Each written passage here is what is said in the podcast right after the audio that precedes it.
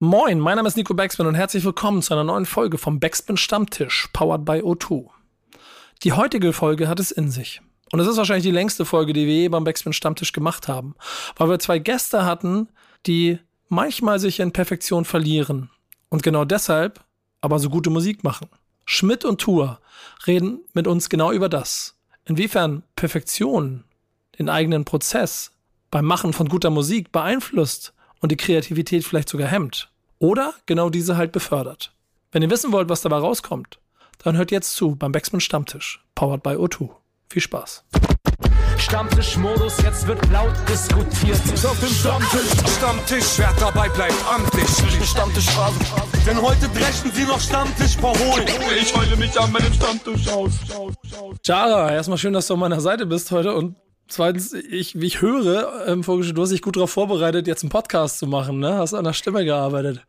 Ja, ist ja nicht so, als hätte ich das nicht letzte Woche schon gewusst, dass ich eigentlich heute hier sprechen muss. Aber ja, das ist die neue Stimme, würde ich sagen, für heute. Wo hast du sie gelassen? Sie ist noch auf dem Splash, aber ähm, sie wurde im Fundbüro wahrscheinlich abgegeben, wird mir noch geschickt. Ja, hoffe ich. Wo hast du sie verloren?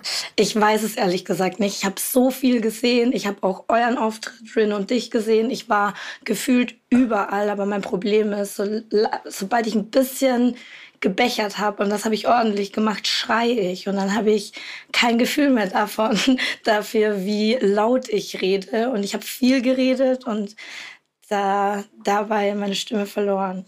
Ich übe aber dabei daran.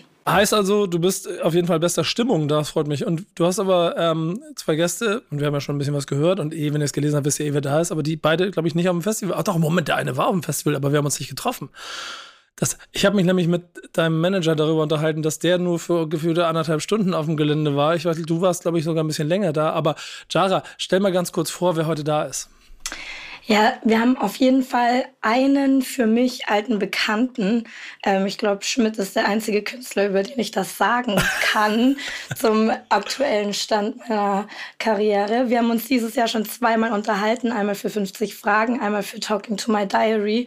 Und trotzdem als kurze Einordnung und Vorstellung für alle, die ihn vielleicht doch noch nicht kennen.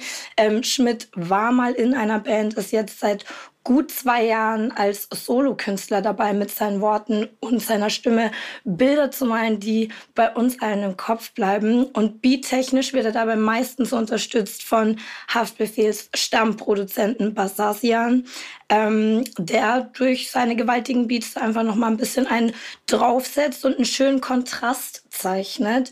Und Schmidt ist aber nicht alleine gekommen, weil bevor Yannick sich in den Urlaub verabschiedet hat, ähm, hat er auch noch Tour eingeladen. Und ähm, das ist übrigens ein alter Bekannter von mir, um die gleiche Einladung zu benutzen. Ja. Denn wir beide laufen, glaube ich, gefühlt schon seit 100 Jahren zusammen durch diese Welt.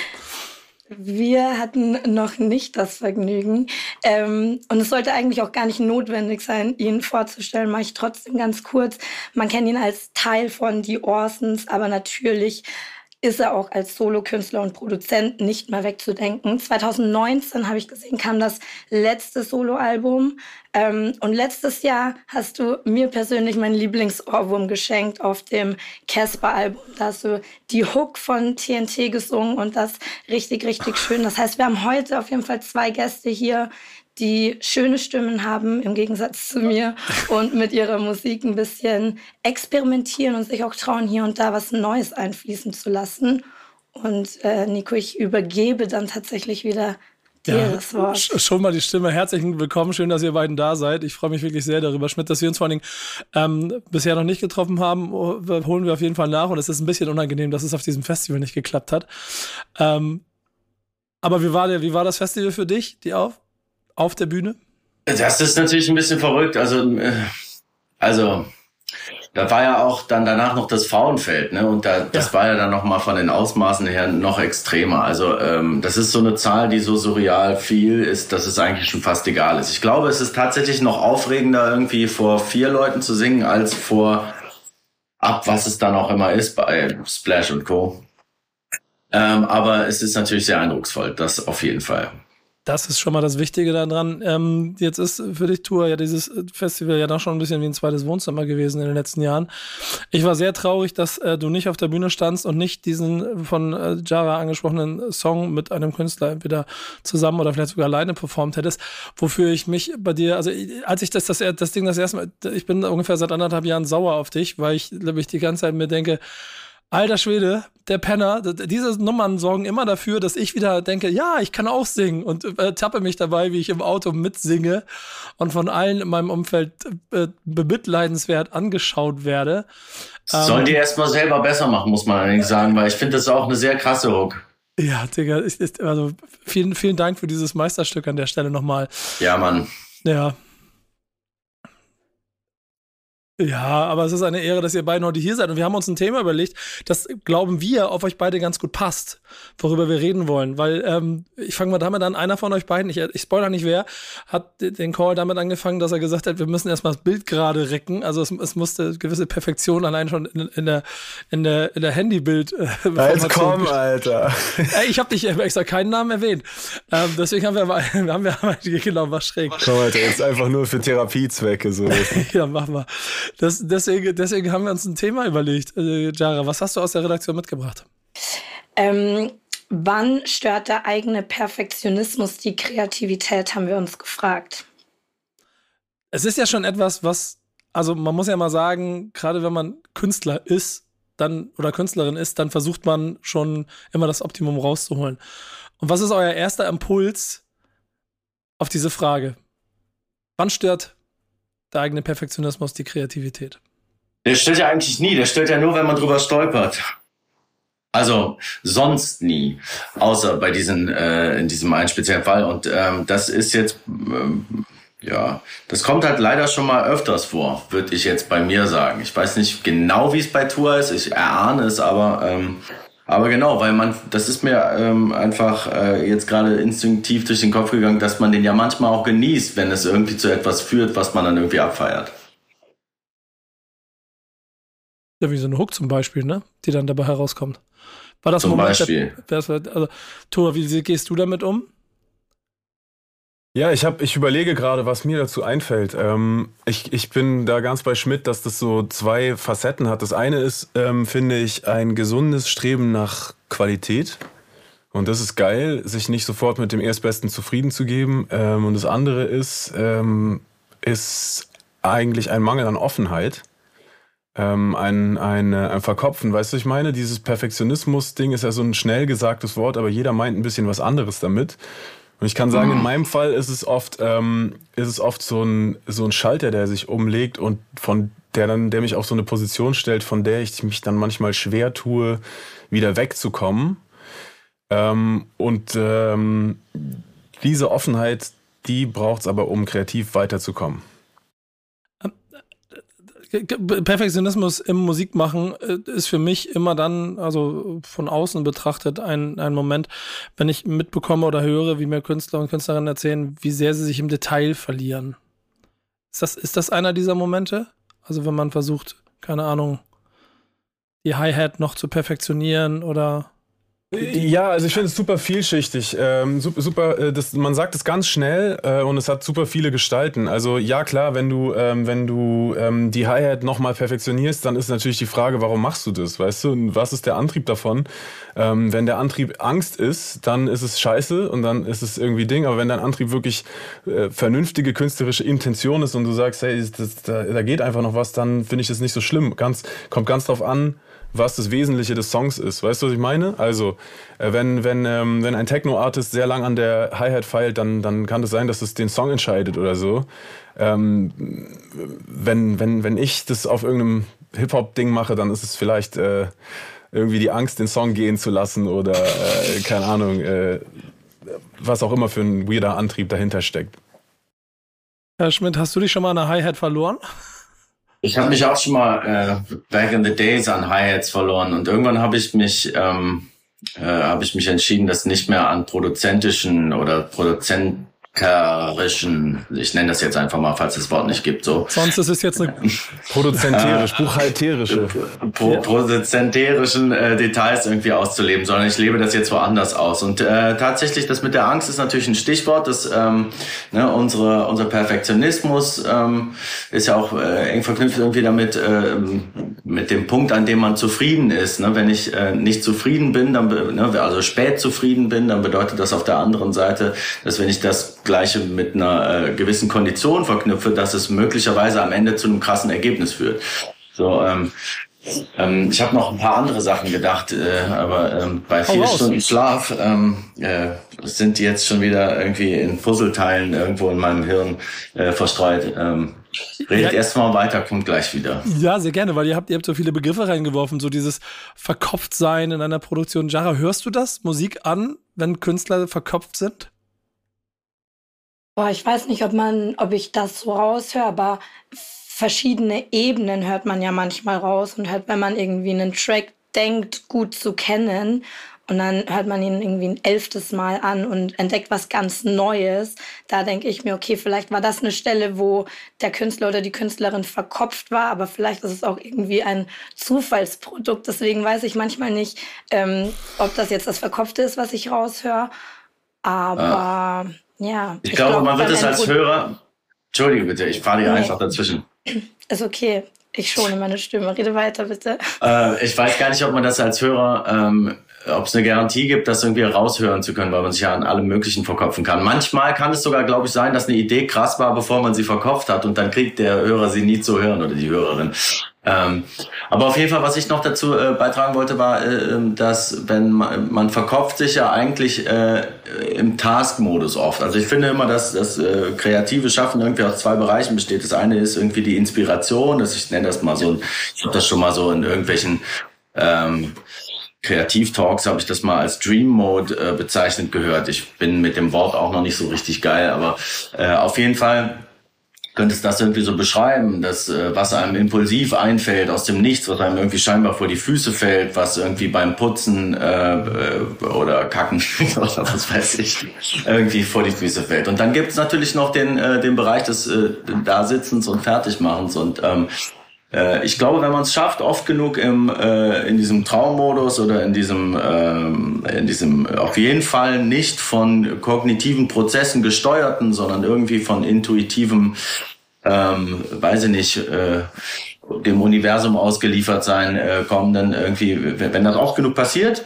braucht man sich, glaube ich, nicht so viel Gedanken zu machen über, äh, über Perfektionismus oder dann kann man den zumindest, glaube ich, relativ ungehemmt irgendwie äh, an einer Idee, glaube ich, auslassen. Würde ich jetzt einfach mal so in den Raum stellen. Also ich bin, ich bin voll bei dir mit deinen, äh, mit deinen zwei mit den zwei Elementen, das äh, kann ich genau nachvollziehen. Also ich finde auch, es gibt so ein, es gibt so ein intuitives Arbeiten, in dem, sage ich mal, der wirkliche Kern des ganzen Dings irgendwie gehoben wird und der sehr viel, scheinbar sehr viel leichter geht. Also der, der irgendwie, der mit Flow verbunden ist, also wo man so, wo man sich irgendwie verlieren kann und auch mal fünf, sechs Stunden abtaucht und dann erst merkt, oh krass, es ist jetzt irgendwie schon 19 Uhr. Und ich habe ja eine ganze Skizze gemacht und dann gibt es den sehr viel anstrengenderen, ähm, wo man ähm, wo man drei Sessions lang bei mir im Studio sitzt und versucht, einen Refrain zu schreiben, wenn du weißt, was ich meine. Kenn ich nicht, kenn ich nicht. Kennen wir nicht. Ähm, genau. Äh, und und, und ähm, ja, ich glaube, es ist, äh, ich glaube, dass wir gesellschaftlich äh, oder dass insbesondere Leute, die ähm, perfektionistisch veranlagt sind, und dazu müsste ich vielleicht nochmal sagen, was meine Definition ist von Perfektionismus so ein bisschen, ähm, dass Leute, die perfektionistisch veranlagt sind, dass die eher dazu neigen, ziemlich schnell in dieses Nachdenken zu gehen, also in diese zweite Variante. Ne? Also ähm, eine Idee äh, zu nehmen, wie sie ist und dann zu sagen, okay, also das ist jetzt gesetzt und von hier aus müssen wir irgendwie ein Rätsel lösen, ganz angestrengt. Ähm, und, äh, und, ähm, und ich bin auch bei dir, dass man, glaube ich, ähm, so Trust the Process mäßig eigentlich besser sein oder besser werden müsste und das durchaus auch trainieren kann, ähm, im ersteren Modus weiterzukommen. Ich habe glaube auch. Ja, ja. ja. Hast du noch was dazu lass, mich noch ein, lass mich noch eine Sache sagen. Sorry, wenn ich schon wieder mit Monologen anfange.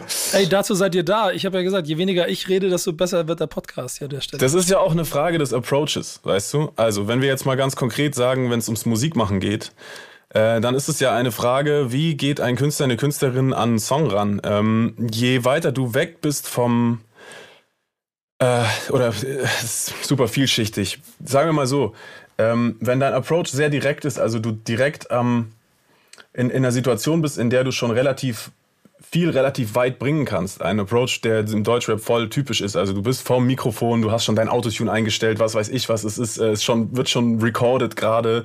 Super vieles klingt schon fast wie fertig und du produzierst in so eine Kette rein. Du singst da deine, deine intuitiven Ideen am besten noch besoffen oder drauf oder sonst was.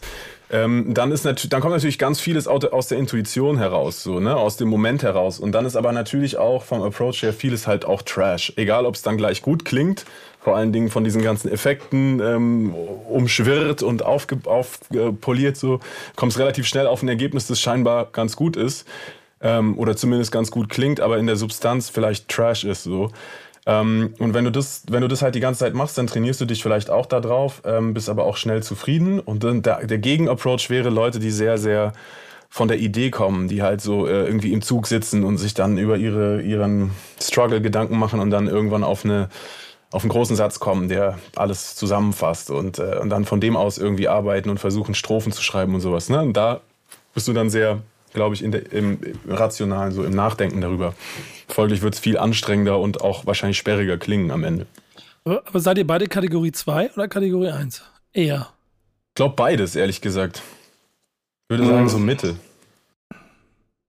Ähm, das würde jetzt, wir müssten erstmal jetzt wirklich klar kriegen, ob Kategorie 2, ähm, weißt du, also was mich da noch beunruhigt, bevor ich jetzt, also intuitiv würde ich schon sagen Kategorie 2, aber ähm, was mir daran noch missfällt, ist, dass ähm, der inspirative Moment ähm, bei beiden gleich wichtig ist und bei beiden eigentlich, glaube ich, gleich schnell auch geht. Irgendwie äh, der Blitz, der einem durchs Hirn zockt, in dem etwas passiert, was wirklich Bock bringt, ist eigentlich ähm, in einer Minute vorbei, glaube ich, würde ich jetzt mal sagen. Aber in der Minute passiert sehr viel und danach kommt äh, bei mir Frickelei und ähm, bei manchen anderen Leuten noch so ein bisschen, ah ja, komm, aber das kann man ja schon so lassen. Okay, cool. Und ich will damit gar nicht, das soll jetzt gar nicht so klingen, als wäre das, äh, als wäre ungründlich ähm, schlechter, weil ich äh, ich bewundere sehr, wenn Leute irgendwie es schaffen, äh, mich mit etwas zu fangen, was einfach und simpel ist äh, vielleicht auch deshalb, weil es mein größter Endgegner, mein persönlicher ist. Äh, und auch wenn es sogar ein einfaches Thema ist. Ich habe früher immer sehr instinktiv irgendwie äh, auf Leute geschimpft, die äh, über einfache Dinge singen. Aber ähm, ich muss sagen, je älter ich werde, desto ähm, äh, desto mehr bewundere ich das, weil ich es wahnsinnig schwierig finde, unterhaltsam zu sein über etwas sehr Einfaches. Ne, wenn ich mir eine tolle äh, Logik zurechtgelegt habe, dann war das ein äh, schwerer ne, oder so eine Mechanik von einem Song, dann ist das sicherlich ein schwerer Teil. Aber wenn die dann einmal da ist, dann tut die für mich auch die Arbeit. So. Deswegen, dieser Moment am Mikrofon, wenn Leute sich irgendwie ausschütten und mich entertainen, ist schon krass.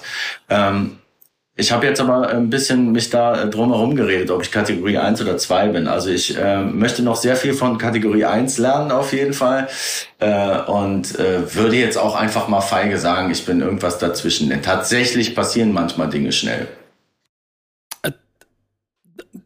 Ich glaube auch fairerweise, es geht gar nicht ohne Kategorie 1. Also wahrscheinlich ist jeder Kategorie 1, weißt du, so, weil irgendwelche, Inspir irgendwelche äh, Momente, in denen die, Gast die Inspiration ja, kommt, braucht, hat ja jeder so. Deswegen war auch mein, äh, mein Szenario am Anfang eigentlich falsch, wie du schon sagst. Äh, man muss jetzt nicht direkt vor Mike sein und direkt was recorden, um einen inspirierenden, inspirierten Moment zu haben. So, man kann auch irgendwie im Zug sitzen und eine, eine DIN A4-Seite voll machen oder irgendwie fünf Textfiles. Ja. Und ich würde jetzt auch einfach mal behaupten, dass du das sowieso die ganze Zeit machst, dass äh, wenn du alleine bist, äh, du sowieso freestyles und irgendeinen Scheiß rauslässt, äh, dass du es nur nie zeigst. Oder nicht so oft.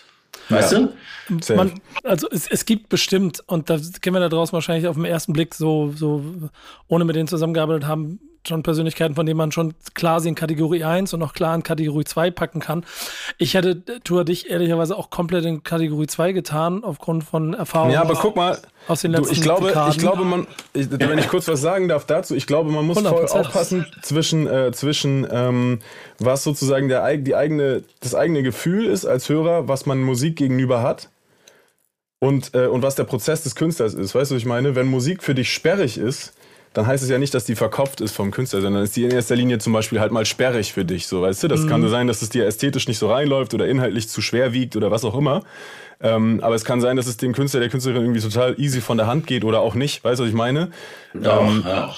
Also ich, ich, ich, ähm, es gibt super viel Musik, die ich, die ich super sperrig finde, aber wenn ich mir dann, wenn ich dann den Prozess anschaue, wie die Leute Musik machen, dann sind sie halt auch irgendwie besoffen im Studio und es scheint da nicht so wahnsinnig viel Korrekturarbeit zu geben oder sowas und das ist auch fair, finde ich, finde ich alles okay so, weißt du, ich meine?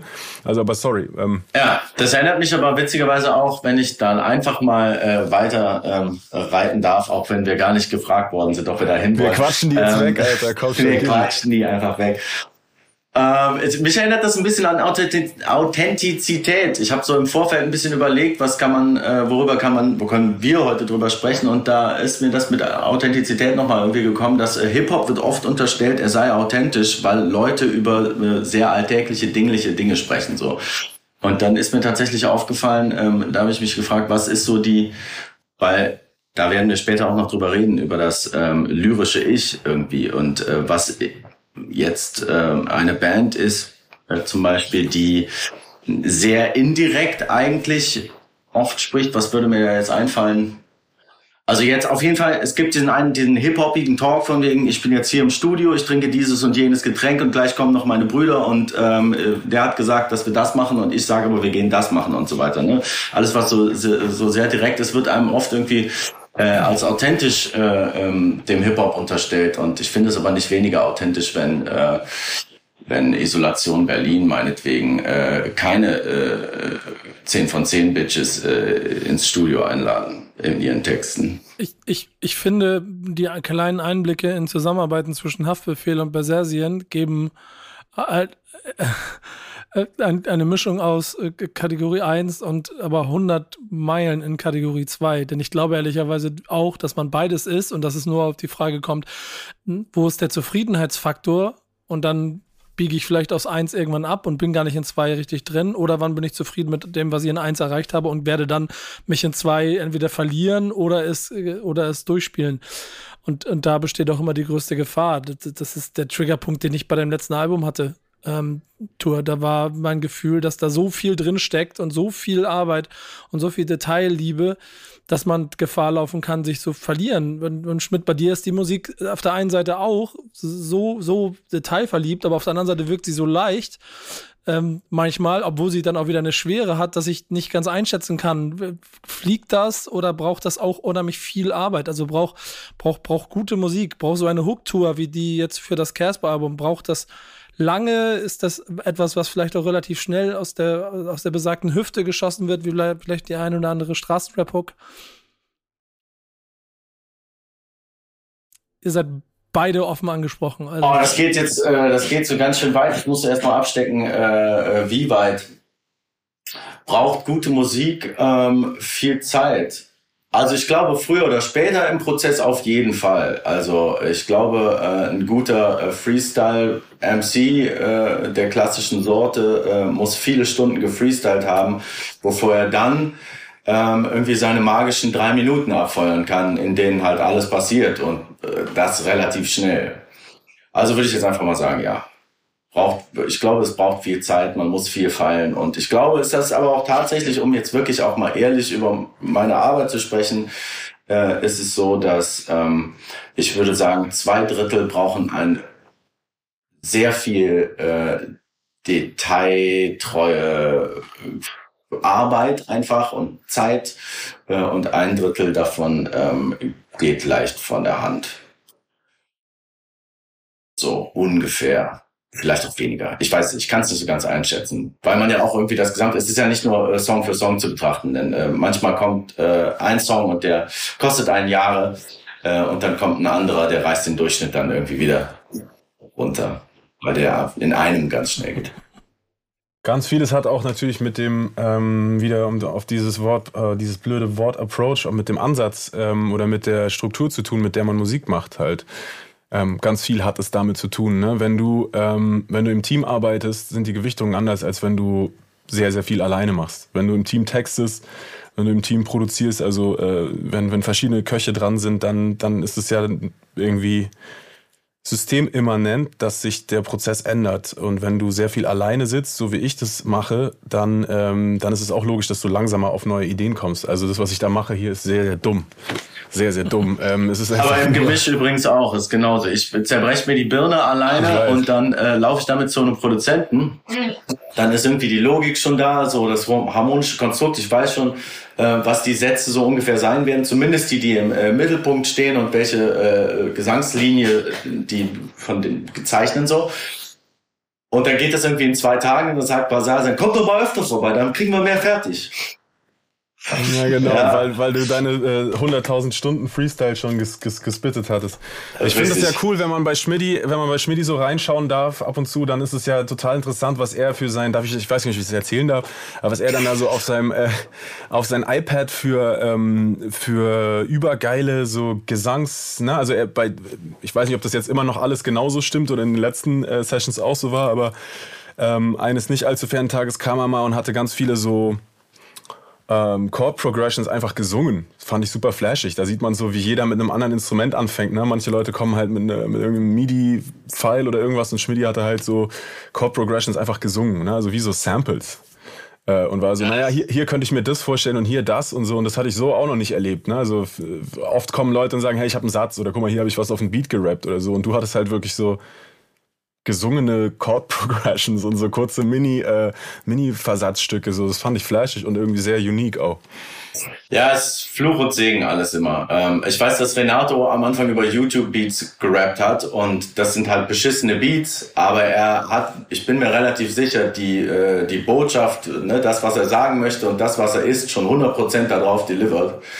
Ähm, und äh, ich würde einfach die Lust verlieren, weil ich denken würde, der Beat ist scheiße und es interessiert mich nicht, ich fühle nichts.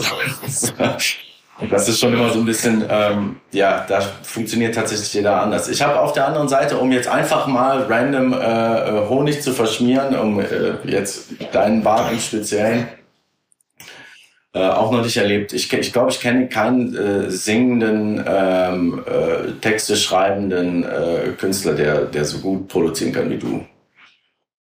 Finde ich auch, fand ich dann auch verrückt. Irgendwie, weißt du, habe ich mich gefragt, wo geht die ganze, also wo holt er die Zeit her, dass der das jetzt auch noch kann? Danke, ich fühle mich geehrt. Ich, ich, ich ähm, habe eine Frage an Schmidt, beziehungsweise eigentlich an euch beide, aber sie ist mir eingefallen, als Schmidt von der Zusammenarbeit mit Basasian erzählt hat, weil wie ist das denn, wenn ihr jetzt beide sagt, okay, ihr seid perfektionistische Künstler, jeder hat dann nochmal irgendwie eine andere Definition davon, was perfekt ist, aber wie ist es, wenn ihr mit anderen Leuten zusammenarbeitet, sei es jetzt irgendwie für ein Feature oder mit einem Produzenten, habt ihr dann auch einen bestimmten Anspruch an Perfektionismus oder also wie kann man sich das vorstellen? Wo fängt die Arbeit an und ab wann ist man dann irgendwie zufrieden mit, mit der Perfektion des und, Gegenübers? Und, ich setze einen hin dran und vor allem, wann ist man so weit, dass man jemanden rausschmeißen will?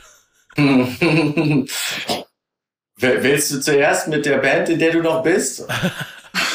wann, ja, alles gut. Hast du die mal alle, hast du die mal alle rausgeschmissen? Irgendwann ja, ne? Nee, nee, aber die sind auf jeden Fall ein guter Abgleich für sowas. Also es ist auf jeden Fall super interessant. Die und jeder andere Künstler, mit dem ich irgendwie äh, zusammenarbeiten darf, jede andere Künstlerin, ist immer wieder äh, spannend äh, zu sehen und es würde mich auch zu meiner Antwort führen, nämlich, dass äh, ich super schwierig finde, das auch nur ansatzweise zu pauschalisieren so. Ne? Also jetzt nicht, wann will man jemanden rausschmeißen, sondern so äh, äh, sozusagen, wann ist es, wann ist es genug oder wann ist es äh, im Weg oder sowas. Ne? Das ist so unterschiedlich, wie die Leute sind, so unterschiedlich ist der Ansatz und so schwierig ist es zu sagen, was das Richtige ist. Wenn ich das wüsste, dann wäre ich, dann würde ich nicht immer vier Jahre für jedes Album brauchen, sondern ich wäre halt wesentlich schneller, so weißt du. Es ist halt irgendwie, ja. es ist ja selbst bei mir ständig im Wandel. Ich habe es wirklich bisher nicht geknackt und ich habe irgendwie auch begründete Zweifel, dass man jemals irgendeine Struktur knackt, mit der man weiß, so jetzt, so geht's. Hier liegen die geilen Songs, sondern es ist halt immer ein Angeln und gucken, wo kommt's diesmal her. Ja. Das würde ich auch so unterscheiden. Vor allem würde ich sagen, dass, ähm, äh, dass ja auch mit jeder Gruppe sich irgendwie ein anderer ähm, Arbeitsethos äh, Mittelpunkt irgendwie äh, herauskristallisiert.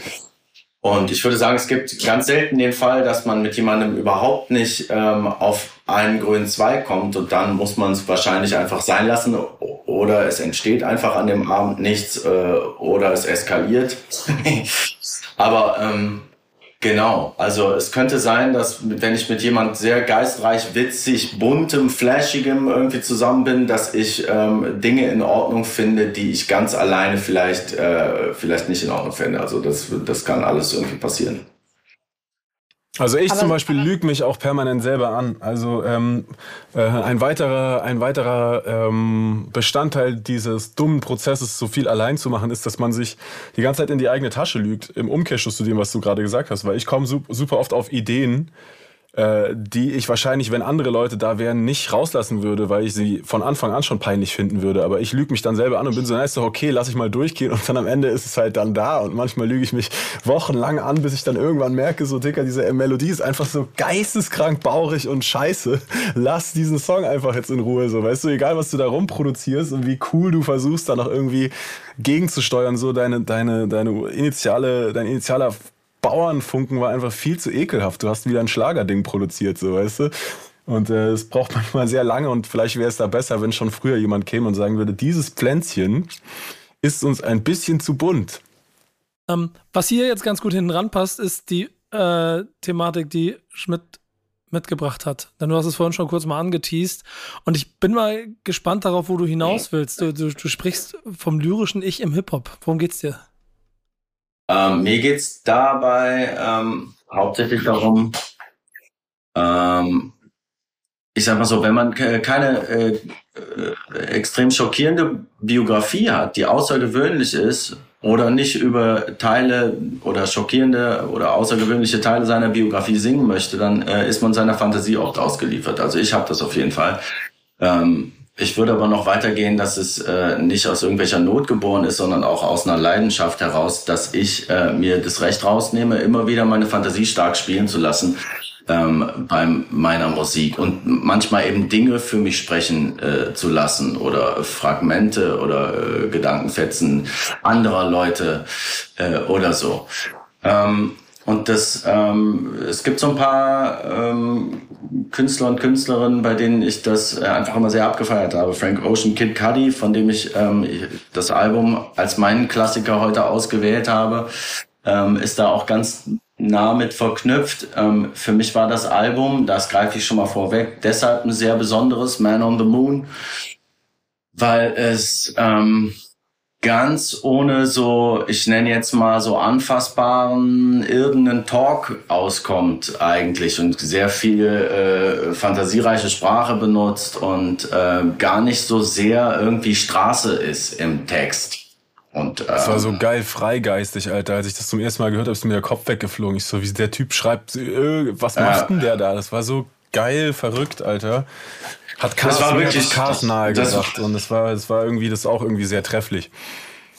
Genau, das hat bei mir einfach einen, äh, einen dollen Eindruck hinterlassen und ähm, dann kommen aber natürlich auch noch so ein bisschen so meine äh, poetischen Lieblinge dazu, ähm, äh, die sich auch alle seltsamsten äh, Rechte, äh, Freiheitsrechte irgendwie immer schon genommen haben, ob das jetzt ein Kafka oder Garcia Marquez ist oder so.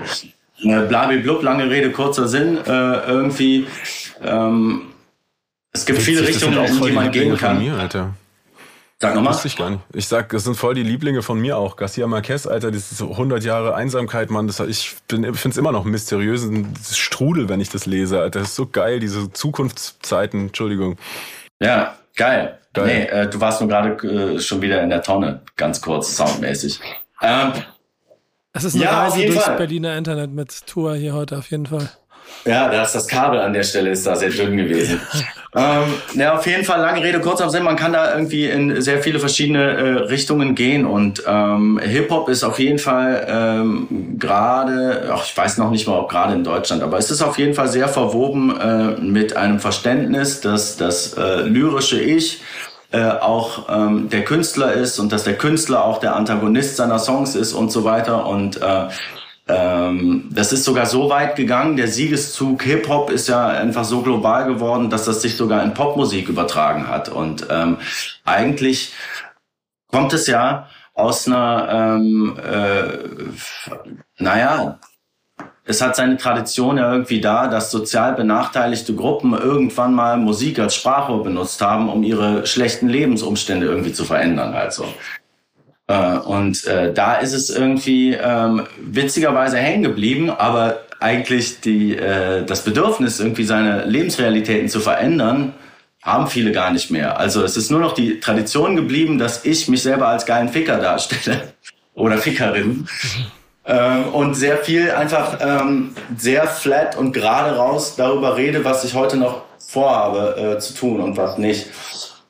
Wie gesagt, auch da, ähm, es ist nicht das eine besser oder das andere und eigentlich müsste ich auch euch längst einmal ähm, sagen lassen, was ihr dazu denkt. Deswegen halte ich mal kurz meine Fresse. Formuliere eine Frage. Oh, das ist so schwierig. Ich habe darüber nachgedacht.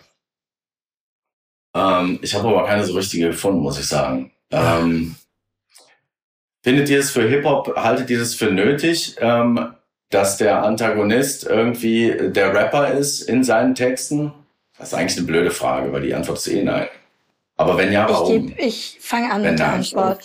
Ja. Ich ähm, glaube nämlich, dass sich da total die Geister scheiden, weil das ja im Endeffekt ist das ja eine Frage, die wir so oft behandeln im Hip-Hop. Wie echt muss der Text und der Rapper zusammenpassen? So, ne? Das ist ja diese ewige äh, Authentizitätsfrage und Realness-Debatte.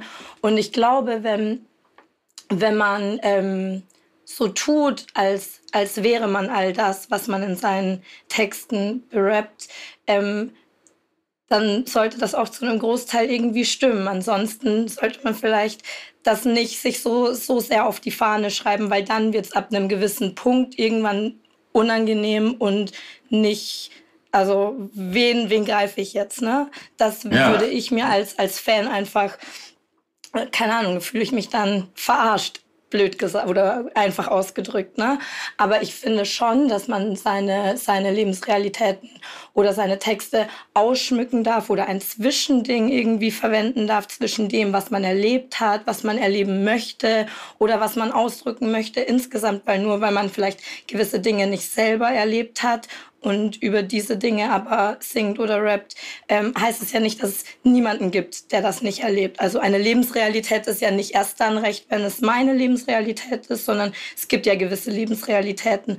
Aber ich finde nicht, dass man sich das dann selber so auf die Fahne schreiben sollte, als wäre man das. Außer man macht konsequent eine Kunstfigur draus. Dann ist es wieder ein bisschen für mich als aus meiner Fanperspektive was anderes.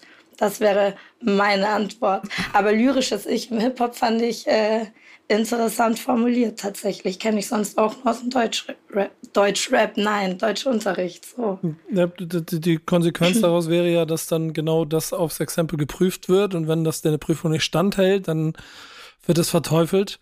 Und frei nach Megalo ne, ist es halt die einzige Mucke, bei der man das, was man sagt, auch verkörpern muss. Was genau das bedeutet, das ist, glaube ich, dann die Interpretationsmasse, die dazwischen steckt.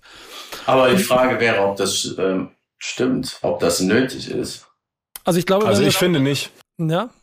Nee, ich, ich finde, Entschuldigung, Nico, sag du ruhig nee, erst. Nee, nee, nee, mach du mal, mach du mal, ich bin gespannt. Wir haben schon ein großes Ding gequatscht, Alter. Sag mal, sprich mal. Interessiert nee, mich, was du meinst. Du, ich, ich, jetzt will ich deinen hören, dann mache ich das Schlussplädoyer. Na, also ich, äh, ich finde auch, dass man das ganz persönlich äh, für sich beantworten muss. Und ich verstehe, dass das irgendwie so ein distinktives Merkmal von Hip-Hop ist, dieses, oder, oder ein scheinbares Merkmal ist, dieses, hey, der Künstler, die Künstlerin ist das, was sie sagt. Oder, oder in irgendeiner Form muss das irgendwie greifen, so. Ähm, aber mir persönlich ist es scheißegal. Also ich finde auch, was, was da voll, was bei mir sofort im Kopf angeht, ist diese ewige Ghostwriting-Debatte. Ne? Diese Keule des Hip-Hops, dieses, ja, aber das hat die gar nicht selber geschrieben, das hat der gar nicht, das haben zehn Leute geschrieben. Ich bin so, Digga, mir ist scheißegal, ganz ehrlich. Also ich will einen Song haben, der mir gefällt. Und, äh, oder noch mehr, ich will eigentlich ein, ich will eigentlich etwas treffen, das natürlich aus dem Song, aber auch aus der Person, die mir da gegenüber tritt und wie die aussieht und wie vielleicht das Video gemacht ist oder was auch immer, wie das auf mich einprasselt, so. Wenn mich das catcht, dann ist die Mission erfüllt. Und wenn das nicht catcht, dann ist mir auch scheißegal, ob derjenige irgendwie 35 Jahre lang auf einem Bein gestanden hat, um irgendwie so zu klingen. Weißt du, was ich meine? Also äh, das Handwerk ist mir ziemlich egal und das sage ich vielleicht gerade deswegen, weil ich jemand bin, der immer so mir so viel Mühe ge gegeben hat und auch noch tue so mit dem Handwerklichen und hier noch was und da noch was und so weiter. Aber am Ende ist es irgendwie nicht das das, ist, der, das Handwerk interessiert mich nicht so sehr. Ne? Am Ende ist es irgendwie der, der, die Magie. Mhm. Ich glaube auch, dass ähm, äh, ja, im Großen und Ganzen hat, glaube ich, äh, Hip-Hop auch deshalb irgendwie die Welt erobert. Das kann man ja, glaube ich, so inzwischen fast schon konstatieren äh, und so eine wahnsinnige Evolution erlebt, weil es tatsächlich ähm, da einfach permanent Regeln gebrochen hat. Und wahrscheinlich gehört das genauso dazu. Kendrick hat noch gesagt irgendwie, äh, What a rapper with a ghostwriter. What the fuck happened? Und aber wahrscheinlich bin ich ähm, möchte ich da auch ähm, mit Einschränkungen selbst Kendrick Lamar äh, ein bisschen widersprechen. Äh, ich sehe es genauso wie du, glaube ich, tue. Ich glaube, ähm, mir ist scheißegal, wenn jemand es schafft, mich zu berühren mit seinem Kram, äh, dann ist mir auch egal, ob er das ist.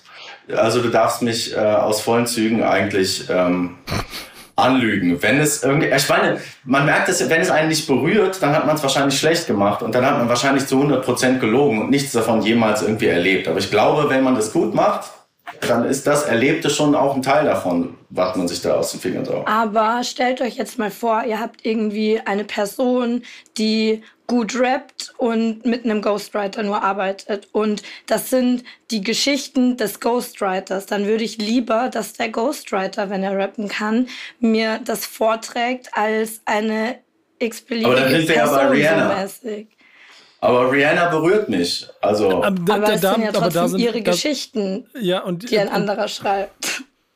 Und, und ich, ich, jetzt werde ich spitzfindig an, an bestimmten Punkten dabei.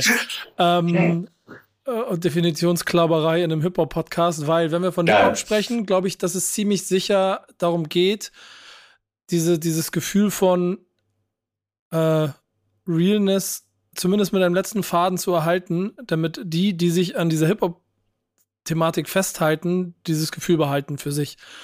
Äh, tue, ich, ich, ich, werfe das erstmal in den Raum. Das, das, wenn, wenn wir von, wenn von Rap-Musik sprechen, also davon, dass ich diese Elemente mit aufnehme und was ja auch irgendwie zu dieser Hip-Hop-Remix-Kultur gehört, dann sind wir aber natürlich in so einem riesengroßen Pulk, der sich über die Jahre so groß gemacht hat, ähm, in dem genau diese Elemente auch schon, wenn du dich dann jetzt über Recherchearbeit von deinen Mythen von früher, früher war alles besser, in die Credits von Produktionen in den 90ern und Nullern zurück zu der tatsächlichen Ghostwriting-Debatte 2022 oder auch 2010 irgendwann in Deutschland und dem Oje Oje drumherum, ähm, ähm, dann irgendwann auf den Punkt begibst, dass du sagen musst, ja, okay, es gibt kein Schwarz-Weiß. Wir haben unheimlich viele Grautöne dazwischen und dann ist es genau wie alles andere, was wir über Perfektion besprochen haben.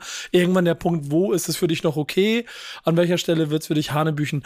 Und wenn wir jetzt mal ehrlich sind, wenn wir, wenn wir alle jetzt gemeinsam hier uns darauf einigen können, dass Haftbefehl ein super Rapper ist und wir ihn genau für dieses authentische äh, Straßenreporter-Bild ähm, lieben, was er, was er da seit Jahren produziert, dann ist es in der Konsequenz wahrscheinlich relativ egal, ob er es selber erlebt hat oder daneben stand oder einen kennt, der daneben stand oder vielleicht im Zweifel sogar drei Leute ihm geholfen haben, das, was er fühlt, in Worte zu packen. So, und das sind ja die, das sind, das wären ja in meinen Augen diese Stufen, auf denen wir arbeiten könnten. Dann greift auf der anderen Seite wieder, wenn ich dann aber jemanden habe, der Boygroup-mäßig gecastet wird und ne, modelmäßig eine Klamotte angezogen bekommt, um dann von äh, euch beiden Texte in den Mund gelegt bekommt, um dann real zu werden, dann wird es irgendwann schwierig.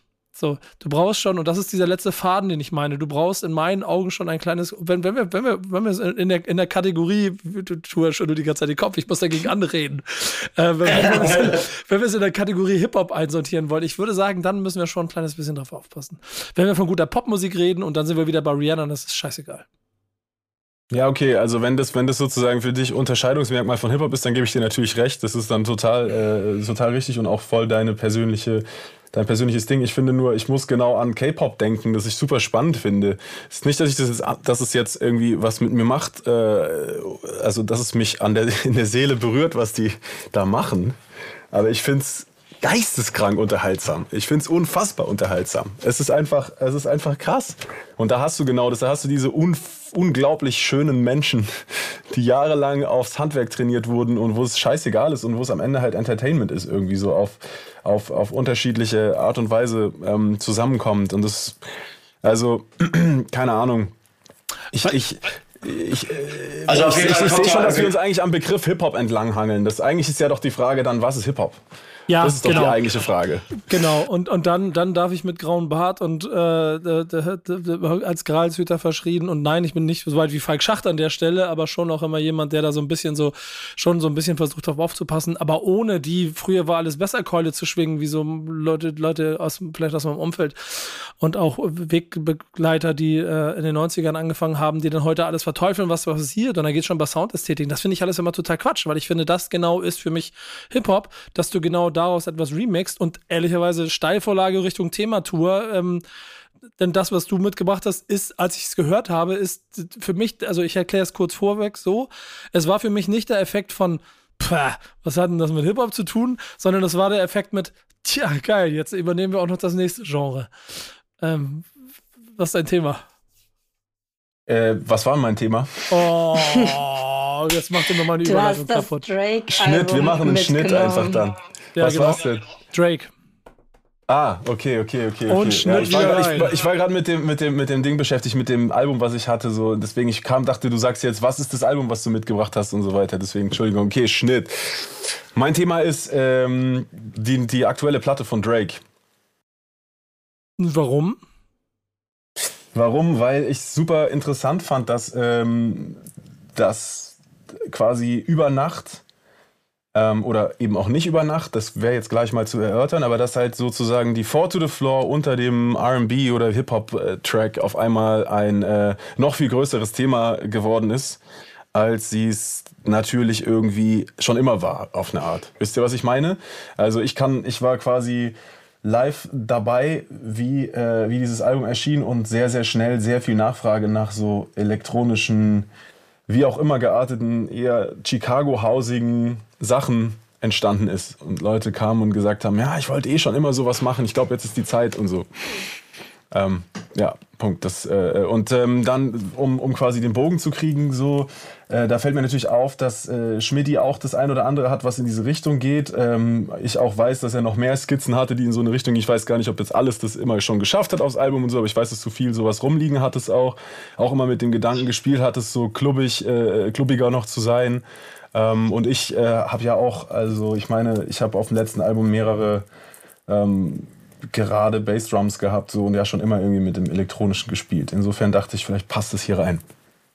Du musst hinten raus immer eine Frage formulieren, wenn man ein Thema mitbringt. Wie geht's denn euch damit? Äh, äh, auch die Damen, wie geht's auch, wie geht's auch der Damenwelt damit? Wie steht ihr denn äh, zu den, zu den, zu diesem Trend? Interessiert euch das überhaupt? Ist das für euch irgendein Novum oder seid ihr so, pff, who cares? Ich Meinst du mich mit der Damenwelt? Ja, ich auch. Ich, ich mich auch. Ich finde die Empörung darüber großartig, was, was dann drumherum entstanden ist. Und als ich das erste Mal das, das Drake-Album gehört habe, saß ich im Zug und die Sonne, es war so Sonnenuntergang und ich habe mich, ge, ge, ge, ich habe mich so ein bisschen Café Del Mar mäßig in Ibiza gefühlt, als ich es gehört habe und war so gechillt. Ja, und äh, nein, hat einfach so ein Gefühl von, okay, ich sitze irgendwo in einem sonnigen uh, Urlaubsort am Strand und äh, es geht mir gut, es ist, the sun is shining und alles wunderschön und es hat nicht so zu dem zusammengepasst, was ich vielleicht früher damit assoziiert hätte. Also, ich verlasse mich da, und das ist wie mit der Creditliste auch, ich verlasse mich darauf, dass ähm, äh, also Hip-Hop ich, vielleicht tue ich manchen damit weh, äh, ne, wenn ich das jetzt so sage. Ich glaube, Hip-Hop hat einen, äh, einen ganz anderen, ist aus etwas ganz anderem erwachsen als ähm, als jetzt äh, Popmusik vielleicht. Ähm, aber Hip-Hop ist inzwischen äh, ein Pop-Genre äh, geworden. Natürlich gibt es natürlich noch ursprüngliche äh, Strömungen von Hip-Hop, äh, die nicht viel mit Pop zu tun haben. Das ist alles klar. Aber es ist irgendwie so, äh, im Großen und Ganzen in den meisten Fällen Popmusik. Und ich finde, Popmusik findet ihren Weg und Popmusik hat einen wahnsinnig harten äh, Darwinismus. Die Dinge, die sich in die Ohren der Menschen irgendwie ähm, gleichen können und ähm, oder walzen können, ähm, die haben eine Daseinsberechtigung. Das ist die einzige Regel vielleicht, die es dafür gibt. Und ähm, die haben dann auch eine Qualität, weil ähm, es gibt Leute, die rümpfen immer die Nase darüber, wie einfach Dinge gemacht sind, die jetzt irgendwie jeder mitsingt. Aber was man auf jeden Fall nicht vergessen darf, ist, dass äh, etwas zu machen und in den Kopf der Leute, was in den Kopf der, äh, der Leute kommt, dass es äh, irgendwie auch eine Kunstform ist. Sicherlich nicht die einzige, Äh, nicht sicherlich nicht das einzige, bei, bei weitem sogar wahrscheinlich nicht, ähm, was es irgendwie zu guter Musik macht am Ende. Aber äh, es ist auf jeden Fall sowas. Und da würde ich mich einfach sagen, mir ist es Latte, ob die Creditliste jetzt irgendwie lang ist, ob da jetzt vier auf dem Boden sind oder, äh, oder nicht. Wenn es irgendwie mich berührt, das ist das Einzige, was mich im Prinzip interessiert. Und ich bin mir relativ sicher, dass sehr viele Leute jetzt sehr viele Four-on-the-Floor-Beats bauen, die ihn scheiß interessieren werden. Und dass sich das von alleine regulieren wird. Und ähm, dass Leute jetzt einfach, wenn sie schwach genug sind, werden sie sich nur an Drake orientieren, künstlerisch, weißt du? Das wird das Universum regeln in diesem Fall. Aber war das jetzt wirklich so ein krass neuer Sound von Drake? Also ich habe das Album einmal gehört, Drake. Ich kann, ich mache mich wahrscheinlich wieder unbeliebt, aber unbeliebt, aber mit Drake kann ich schon länger nichts mehr anfangen und irgendwie ich mag, ich mag seine seine Art und Weise, wie er, wie er irgendwie auftritt und rüberkommt, mag ich einfach nicht so. Und wie, ob er das jetzt auf so einem Dance-Beat macht oder auf einem, auf einem richtigen Hip-Hop-Beat, ist mir dann halt egal. So. Ebenso. War, war der Sound jetzt so krass neu, weil so Rap und Dance irgendwie auf irgendwelchen, irgendwelchen elektronischen Beats und so, das ist, also das probieren ja viele schon seit einer Weile auch aus und Apache. Du hattest schon lange auf der Festplatte. ja, meine, es gibt auch Leute, die das erfolgreich machen. Also, Ja, nicht nur auf der Festplatte. Drake hat es auf jeden Fall zu einem Erfolg gemacht und damit, äh, also, wie das gesagt, meine ich, ja. Ich, ich, ich finde die, ich find die, find die Empörung drumherum so interessant und äh, ich bin genau bei dir, Schmidt, dass es trotzdem dazu führen wird, dass wir alle äh, uns nicht, oder wahrscheinlich in dieser Runde vor allem nicht wundern, wenn dann demnächst alles so klingt und alles versuchen und alle auch in diese Richtung laufen werden, was man vorher bis zu einem bestimmten, bestimmten Punkt, sagen wir so, in einer breiteren in einer, breiteren Masse noch nicht ge sich getraut hat. Und ähm, dadurch wird es salonfähig und dadurch wird dann das nächste, was ich am Anfang meinte, Subgenre ja. mit aufgenommen und ich bin bei dir, also ich gehe noch einen Schritt weiter. Hip-Hop ist Pop. Hip-Hop, also die Rap, also Hip-Hop ist die Popkultur. Da, weil, weil ne, wenn es mittlerweile in so einem Tempo gemacht wird, dass alles andere einfach mit einverleibt wird, wie so eine riesengroße. riesengroße ja, ja ähm, das, und es gibt nur noch ganz wenige Subgenres, äh, die, wo das noch nicht so greift.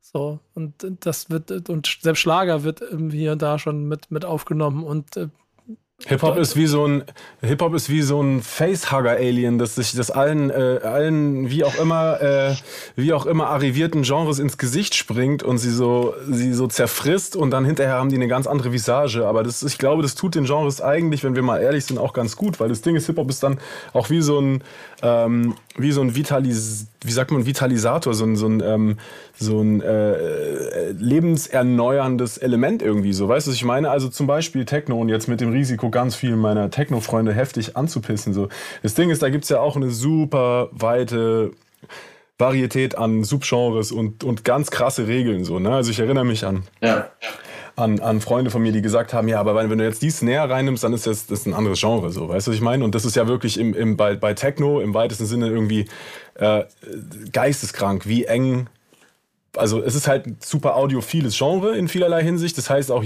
auch wirklich nuancierte Sounds ändern sofort das Genre. Diesen Sound kannst du jetzt nicht nehmen, dann ist es ein EDM-Track. So, ne?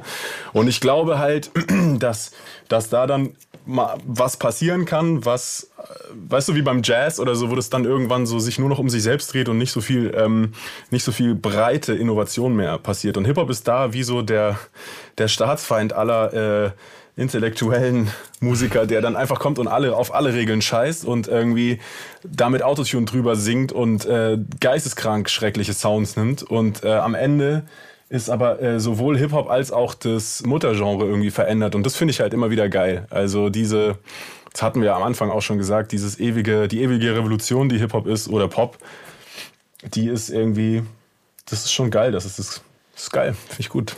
Ich finde auch, aber es ist natürlich wie mit allem. In der Überdosierung ist es auch zum Kotzen. Hip-Hop ist das, was alle machen und äh, da alle äh, zu einem sehr großen Teil Vollidioten sind, ist das natürlich auch äh, dann einfach zum großen Teil scheiße. ja! ähm, aber ähm, ich fühle dich trotzdem zu 100 Prozent. Ich liebe Hip-Hop. Ich hasse. Ich liebe Hip-Hop. It's, uh, I hate Hip-Hop, it's awesome. Ich lebe für Hip-Hop, Alter. Ich lebe für Hip-Hop. aber das, ist, äh, das sind ja dann aber auch die, um, um da zu bleiben, die, die Punkte, an denen ganz viele Leute, die mit Hip-Hop ein bisschen groß geworden sind und die vielleicht auch mit dem Tempo, mit dem Rap-Musik dann, also dann äh, Hip-Hop dort andere Genres entert, nicht so klarkommen, weil einfach so Definitionen wie die Szene und Definitionen wie der Sound einfach in den letzten fünf, sechs, sieben Jahren so massiv gesprengt worden sind, dass man da wahrscheinlich schwer hinterherkommt, wenn man das irgendwie nicht mehr möchte. Und dann gibt es die nächste Ebene der, der Performance, des, des, des, des Live- äh, der Live-Qualität, die, die, das ist ein kurzer Ausflug, weil das auf dem Festival jetzt, auf dem Splash Festival, auf dem ich war, eine riesengroße Diskussion darüber gab und die, das Drittel der, der Rap-KünstlerInnen, die noch äh, live auf einer Bühne rappen, das auch ungefähr zehnmal betont haben, dass sie noch live rappen auf der Bühne, während die anderen relativ äh, ignorant Voll-Playback-Shows mit einer wilden Crowd vor der Bühne gemacht haben. Ähm, ist das so? War das, war das jetzt komplett auch schon hier so? Also auf diesem Splash war das so, dass, dass viele komplett Playback hatten, oder was? Ja, ja. Richtig. Ja. Voll, voll, Playback, oder was? Ja. Travis Scott. Äh, das ist doch eher so Halb-Playback, oder? Dass man halt sehr viel Doppels hat und dann nochmal drüber, also voll nee, da war, da war Voll-Playback. Da war sehr Können wir da mal ganz, dürfen wir da noch kurz einsteigen? Ich weiß nicht, wie viel Zeit haben wir eigentlich? Also so viel wie ihr beide, wenn ihr sagt, ihr habt keinen Bock mehr. Okay, wir schnibbeln das eh so ein bisschen zusammen. Ich habe eh manchmal viel zu lange gelabert, aber auf jeden Fall das mit dem. Keine Sorge, wir, wir, wir, schneiden nicht. Wir schneiden, wir schneiden nur Ach, die das weißt du doch, Schmidt. Wir, wir schneiden wir nur lassen diese laufen. langen Pausen. Auf jeden Fall, ähm, ich finde, wenn ich jemanden krass singen hören möchte, dann muss ich zu jemandem gehen, der mir was krasses vorsingt und ähm, halt nicht auf ein Rap-Konzert wahrscheinlich. Ähm, und wenn ich jemanden krass flowen hören möchte, dann muss ich mir den äh, Künstler, die Künstlerin aussuchen. Ähm, ähm, ich, ich weiß nicht. Ich weiß nicht, ob es viel besser ist, dass du einfach quasi über Spotify mit Autotune laut mitraps und immer wieder aussteigst, wo du entweder den Text vergessen hast oder findest, dass die Leute den Text singen sollen. Äh, ob es dann so viel wichtiger noch ist, dass wir dann sagen, ey, ähm, das muss jetzt aber unbedingt sein, aber Vollplayback geht gar nicht. Was ich auf jeden Fall bei den Konzerten, die ich jetzt gesehen habe, bei diesen Hip-Hop-Festivals mitbekommen habe, ist, dass die Leute es derbe abfeiern und ähm, dass der, der, der künstlerische, äh, die künstlerische Live-Performance ähm, einfach nicht mehr sehr viel Spielraum hat, um zu scheinen. Weißt du, da ist ähm, äh, da ist jemand, der der double timed nicht, der freestylt nicht, der muss auch die Töne nicht treffen, weil Autotune regelt.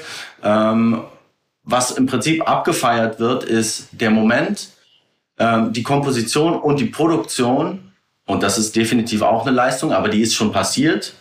Die ist im Studio passiert und wird jetzt sozusagen als äh, kleines äh, Hip-Hop-Kleinod dahingetragen und alle zusammen können es sich angucken. Alle verbinden ihre er Erinnerungen und Erfahrungen damit und feiern, dass sie alle zusammen jetzt sehr laut diesen Song hören können.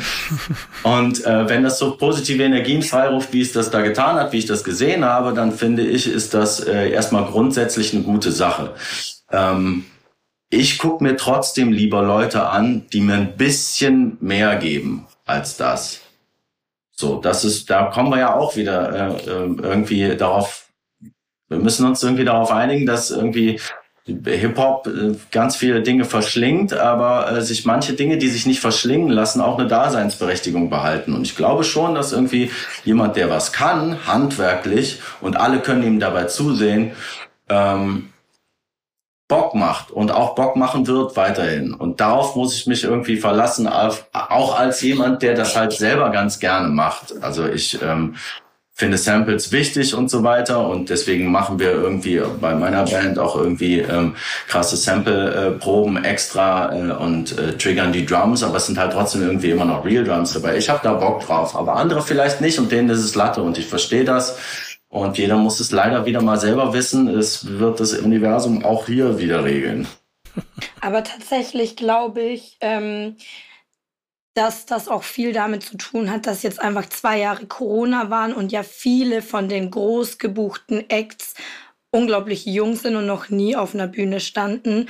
Und es kann sich ja auch entwickeln, dass deren Live-Performance und Live-Show einfach noch besser wird. Aber soweit ich das hier im Überblick habe, äh, gibt es dazu auch noch eine eigene Stammtischfolge. Deswegen halte ich mich ein bisschen zurück.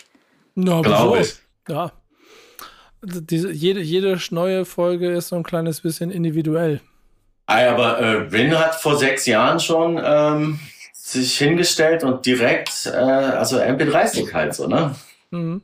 Aber glaubt ihr nicht, dass sich das noch entwickeln kann? Also glaubt ihr so Playback-Rapper, böse gesagt, bleiben dann Playback-Rapper oder trauen die sich aus ihrer Comfortzone auch irgendwann raus, wenn sie wissen, wie sie wirken? Ich glaube, es ist Hip-Hop zu eigen immer, äh, äh, oder ich glaube, ein, ein, ein, ein komisches Phänomen von Hip-Hop ist diese Trainer-Spieler-Kultur, so dass, dass, die, dass Hip-Hop-Fans immer auch irgendwie aufs Handwerk schauen, so, weißt du, was ich meine? Und dass es immer wie so ein Talentwettbewerb irgendwie mitspringt, so, das ist, mich bringt es immer durcheinander, weißt du? Für mich zählt am Ende so, ähm, bisschen das, was du gerade meintest, Schmidti, mit so, ähm, was will denn mir der Künstler oder die Künstlerin sagen? Oder was will ich denn von demjenigen äh, bei dem Konzert? So, ne? Wenn es Energie ist, weil es einfach die wahnsinnigsten Turn-Up-Songs sind mit dem sixten Sample-Flip, dass das Sample schon 30 Mal benutzt wurde, aber der hat es noch krasser gemacht und ill, alles krass, dann, dann brauche ich auch nicht dann brauche ich es nicht in schlechter performt live sehen. So, dann, kann, dann ist es auch okay, wenn einfach die Energie, mit welchem Weg auch immer, mit 37 Pyro-Kanonen und ähm, riesen Backdrop und was weiß ich was transportiert wird. So.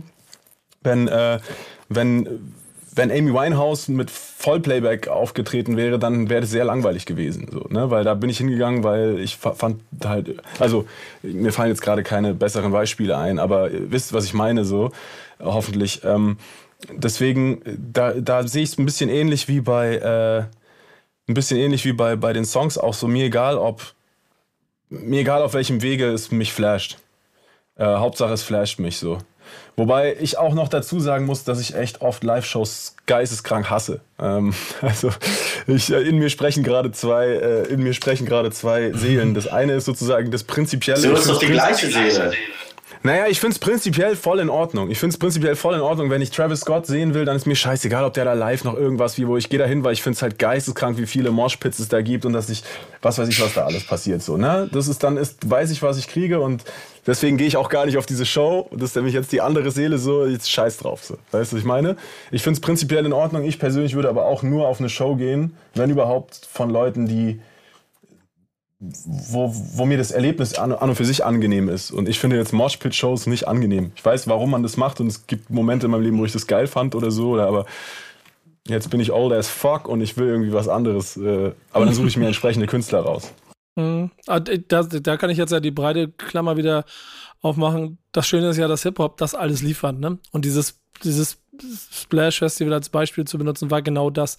Ich bin ins Backyard gegangen und habe DP dabei zugeguckt, wie sie nach bester, bester MC Ehrenlehre der 90er eine Performance geliefert hat, wie sie sich dafür gehört und gebührt ähm, vor einer kleinen Crowd, die das ähm, mit dem Hip-Hop-Arm sehr, ge sehr gehuldigt hat und da sehr, sehr viel Spaß dran hat. Und ich finde, das hat sie sehr, sehr gut gemacht und ich mag sie unheimlich gerne genau für das. Und in der nächsten Sekunde gucke ich dann halt BHZ an der, an der Mainstage und gleich mehr Leuten dabei zu, die dann schon auch performen, aber wo es eigentlich nur darum geht, ähm, ähm, also, also so ein Mix aus beiden zu haben, aus Performance und, und einfach Turn-Up, dass die Leute einfach durchgedreht sind. Und dann sehe ich eine Playboy Cardi Show, die an sich einfach nur die, irgendwie die Kunst war, wo, wo er nur über Full Playback ins Mikrofon wie ein Vampir geschrien hat. Ähm, mit einem mit einem Gitarristen und ähm, das Publikum ist durchgedreht. Also, weil ja, weil es eine Attitüde ist. Das ist ja, halt Punk. Ja. Wir haben letztens, äh, letztens mit Renato äh, Sachen gehört. Hier, ich weiß gar nicht, was er gezeigt hat. Ich glaube, es war, es war nicht Playboy Cardi oder war es vielleicht Playboy Cardi, ich weiß nicht. Das war so, ich, ich habe das ja, ich höre das normalerweise nicht. Und es war so geisteskranke Musik einfach. Es ist so, es, so, es ist so viel mehr Punk gewesen als irgendetwas anderes. Ich finde keinen anderen Begriff, vielleicht noch Noise oder so, weißt du? Einfach so dieses, die kom komplette Summe nochmal distortet, bis wirklich nichts mehr übrig war eigentlich. So, ich meine, was, was, was soll denn das so?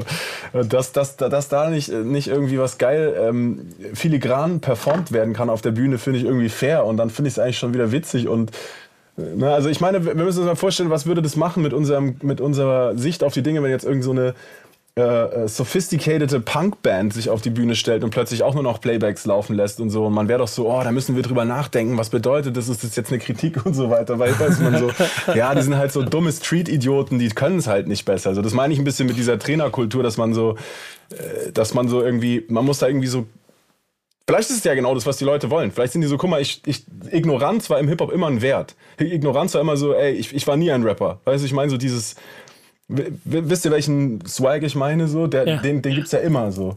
Und ähm, ich das ist ja eigentlich halt Jugendkultur äh, im Allgemeinen hat ja, das hat Voll. ja irgendwie auch ein gewisses Maß an Ignoranz gemeint.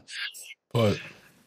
Ja, und vor allem darf man nicht vergessen, dass alles in Amplituden irgendwie verläuft, ne? Und dass, äh, wenn alle Produktionen wahnsinnig aufgeräumt waren, dass völlig klar ist, dass demnächst irgendwie wahrscheinlich äh, die, die große Distortion, die große äh, Verzerrung, die große, der große Matsch irgendwie dann kommt und danach wieder andersrum.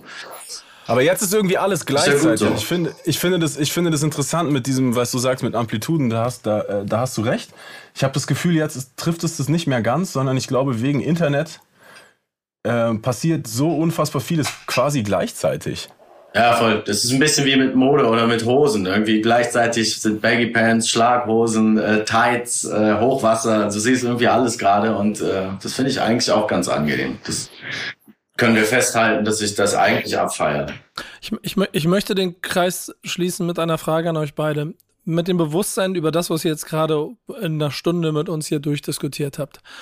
Wie sehr hemmt oder fordert oder fördert euch das beim Machen von euren nächsten Hits, in Anführungsstrichen, die die Menschen. Hits! Ja, ja, also, also mit den nächsten, mit, mit diesen Songs, mit denen ihr möglichst viele Menschen erreichen wollt. Mm, also, wenn man zurückguckt, ähm, ein bisschen so in die Musikgeschichte, weil ich habe einfach äh, angefangen damit 70er Jahre Queen zu hören und habe da irgendwie Songs und Songstrukturen verrückte irgendwie äh, gleich am Anfang schon lieben gelernt. Also noch bevor ich irgendeine Hip-Hop-Platte gehört habe, habe ich auf jeden Fall äh, so richtiges Glamrock-Songwriting irgendwie abgekriegt. Ich weiß nicht, wie das genau passiert ist, aber irgendwie als Kind fand ich's geil. Ähm, wenn man sich also irgendwie so äh, zurückwendet und guckt, was passiert ist, dann ist eigentlich das, was passiert, äh, ähm, ja auch in irgendeiner Zusammensetzung immer schon mal da gewesen. Also wir haben den ganzen Scheiß nicht erfunden, so wie wir jetzt auch Feminismus und Antirassismus nicht erfunden haben. Das denken wir alle manchmal. Äh, da haben schon Leute einfach eine krasse Vorarbeit geleistet. Ähm, was überhaupt keinen Abbruch daran tun soll, dass das, was wir da tun, irgendwie äh, eine, eine gute Sache ist. Aber auf jeden Fall ähm, ist das alles schon irgendwie da gewesen. Und Schmidt hat außerdem den Faden verloren. Sag nochmal, wie hattest du die Frage genau formuliert? Bei all dem, was wir in dieser Stunde jetzt hier besprochen haben, inwiefern hemmt es oder fördert es den so, Perfektionismus, ja. dabei wieder die Hits für die Leute zu machen? Kann Tour nochmal lachen, wenn er möchte. Ich habe auch nur über mich gedacht, der Schmidt hat ja jetzt Hits, der hat ja jetzt ein geisteskrankes Jahr hinter sich. Ich will ja noch mal sagen, Alter, es ist wunderschön, es ist, äh, es ist wunderschön zu betrachten aus der, aus der quasi direkt von der Seitenlinie, nicht ganz aus der Distanz, aber so von der direkten Seitenlinie des, äh, wir sehen uns ab und zu, äh, zu sehen, wie da, was da gerade passiert, Alter. Herzlichen Glückwunsch, Mann. Es ist wirklich schön, diese ganzen äh, großartigen Momente, die du da äh, erlebst und äh, die du da auch erzeugst, Alter, ist wirklich, ist krass und ich bin froh, es ist äh, it's one more, jemand, den ich geil finde. Das bin ich äh, macht mich glücklich. und ich würde das würde ich auch gerne sagen, aber ich kenne dich einfach schon zu lange. Äh, du bist also schon länger da.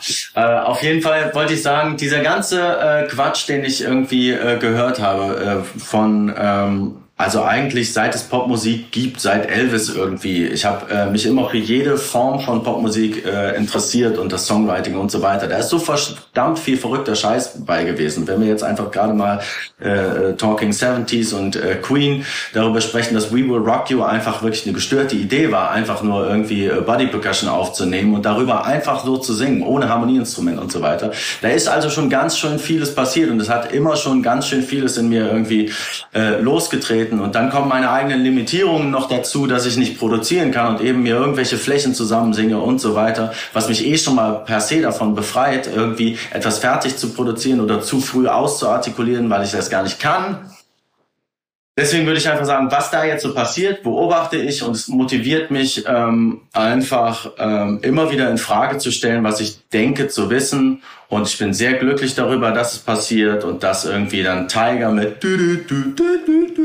irgendwie ankommt und das schon der komplette Beat ist. Ich finde es richtig geil, mir macht das Spaß und ich freue mich auf was kommt.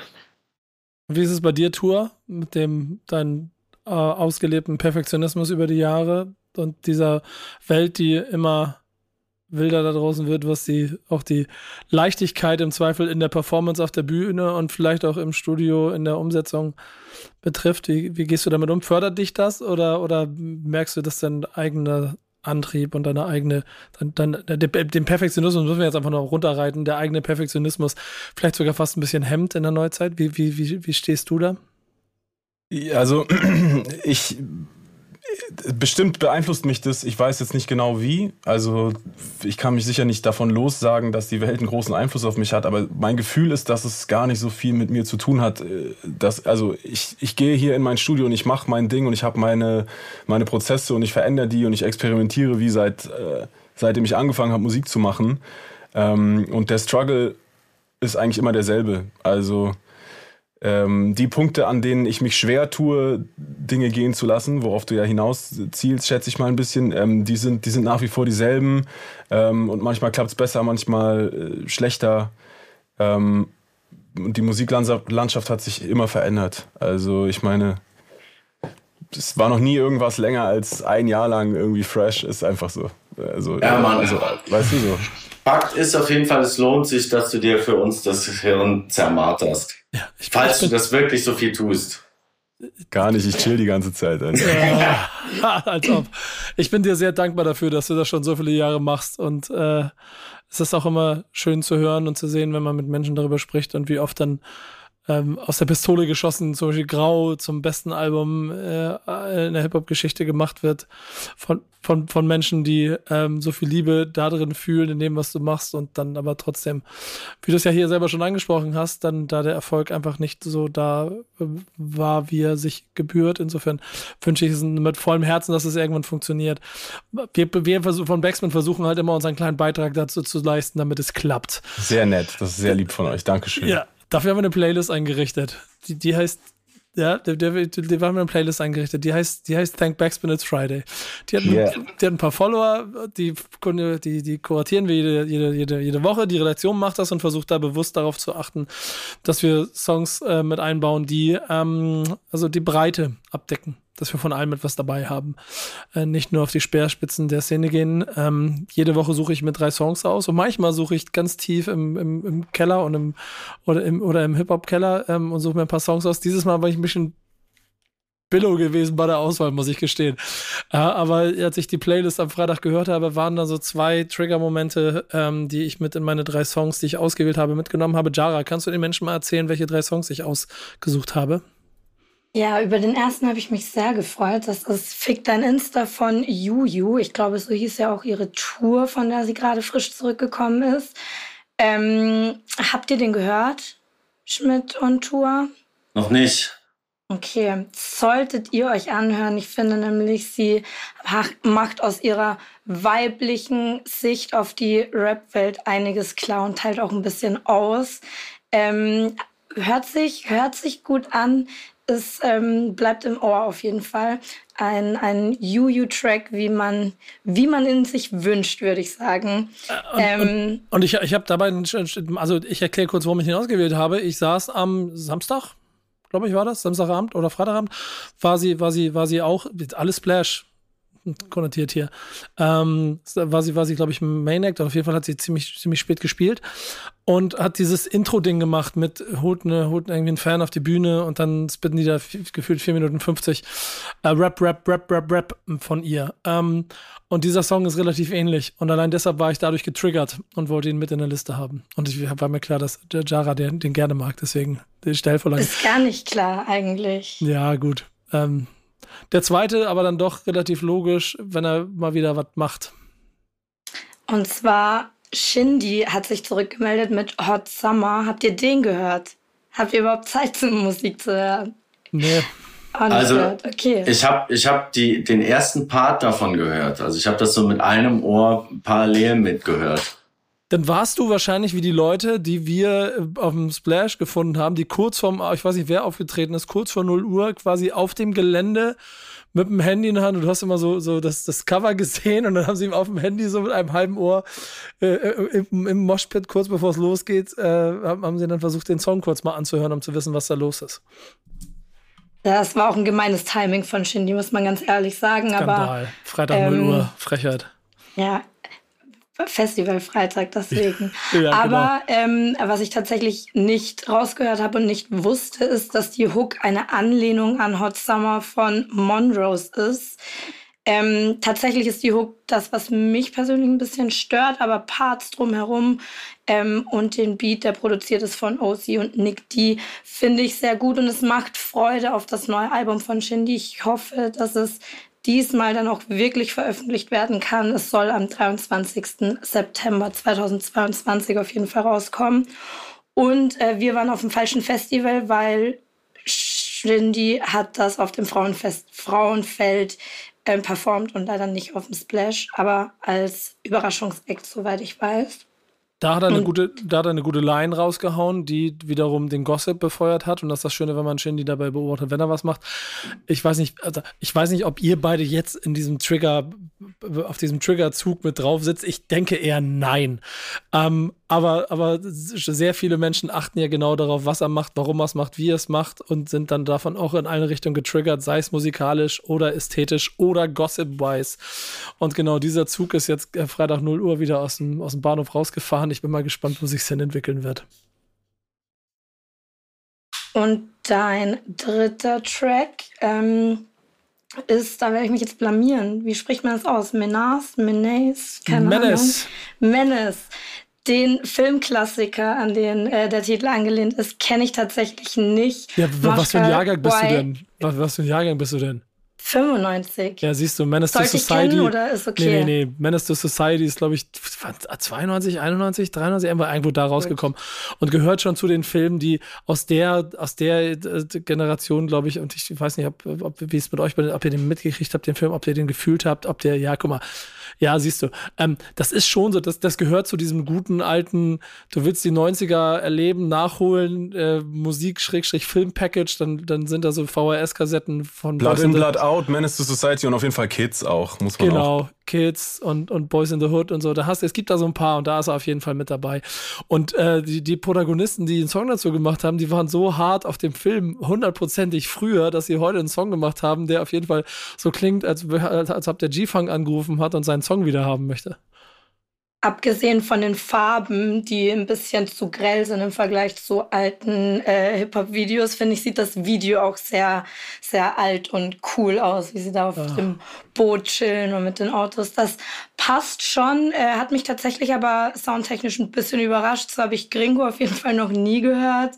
Ähm, das ist 100%, ja, das ist hundertprozentig der Film von früher und das fand ich so geil an der Nummer. Das ist, also ich weiß nicht, ob das so ob der, also ich, ich, der hat einen Vibe und genau deswegen habe ich ihn genommen und ich glaube, das ist auch das, was er ausdrücken möchte.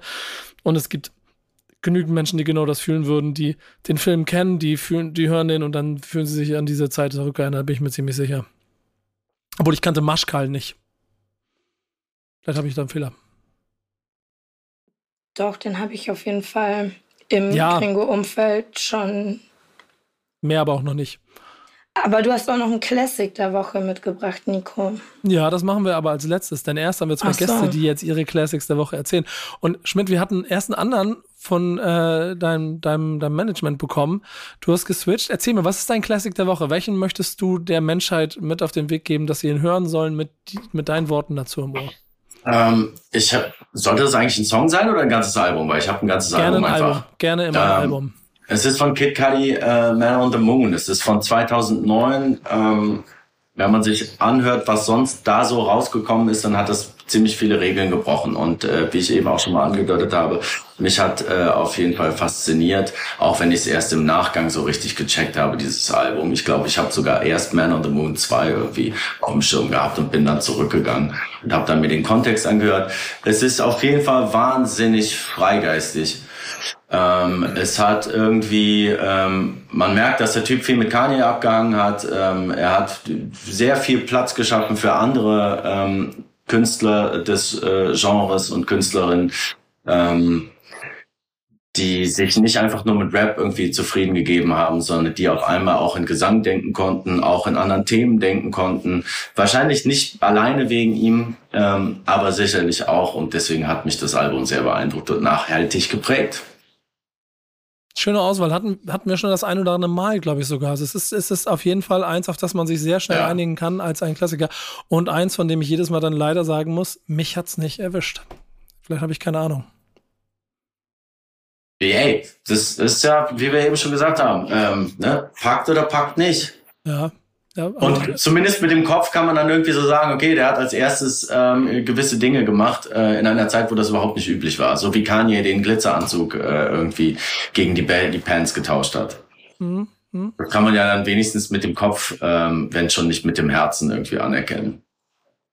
Oder kann ich, kann ich nochmal switchen zwischen dem, was ich da angegeben habe, weil ich merke, dass ich was völlig Falsches angegeben habe, im Sinne von, ich habe irgendwie nicht, ge nicht gerafft, dass es Classic der Woche sein muss, weil wenn es darum geht, was ich den Leuten ans Herz legen soll, was sie zurzeit oder was ich, was mich zurzeit gerade wahnsinnig abholt, dann wäre es was ganz anderes. Vielleicht können wir das ja einfach, weil es wir noch nicht, weil wir es noch nicht gesagt haben, so tun, als hätte ich was anderes dabei. Eine Bedingung, Du musst ja. jetzt noch, du musst das Plädoyer und die offengestellte Frage von Schmidt beantworten. Ähm, bezogen auf sein Classic der Woche auf Kid Cudi bestätigen, dass ich keine Ahnung habe, weil ich es nicht fühle. Nee, ich finde nicht, dass du keine Ahnung hast. Ich bin da ganz bei Schmidt. Ich finde, das ist komplett. Ähm, das, das, ist Kunst, Alter. Den oh, langweilig diplomatisch. Sorry. Also ich finde, äh, ich finde, ich. Äh, mich hat es sofort erwischt, aber ähm, so, also was mir damals aufgefallen ist, was, was, na, da haben wir jetzt heute schon ein paar Mal drüber gesprochen. Ich weiß, dass ich damals dachte, oh, der rappt aber scheiße. Als ich das erste Mal gehört habe, so. Weil es war eine Zeit, in der natürlich irgendwie, weiß ich nicht, was war denn da? Dipset? Und, äh, und, und was nicht alles an Doppelreimen und Lines und Vergleiche und wie war's wo. Und da kam er ins Eck und er hatte gar keine Lines. Er hatte Melodien und auch und er hatte auch einen komischen Flow und wann immer er so wirklich so versucht hat zu rappen und das geht mir bei ihm bis heute so, war es irgendwie scheiße. Das ist irgendwie nicht das, was man von ihm will. Das ist nicht das, was er wirklich geil kann, sondern es sind immer so, für mich sind es immer so Momente. Er hat irgendwie so eine so ein ganz eigenartiges Gespür, Sachen zu vermischen, wie eine Rezeptur, die ich sonst nirgendwo kriege und das ist fast bei jedem seiner guten Songs kommt irgendwann so eine, eine Melodie, ein, ein Satz irgendwie, der so geisteskrank dicht alles irgendwie zusammenbringt, dass ich so, dass ich den nie wieder aus dem Kopf kriege. So, das ist, und die Magie hat er schon bei Man on the Moon, finde ich.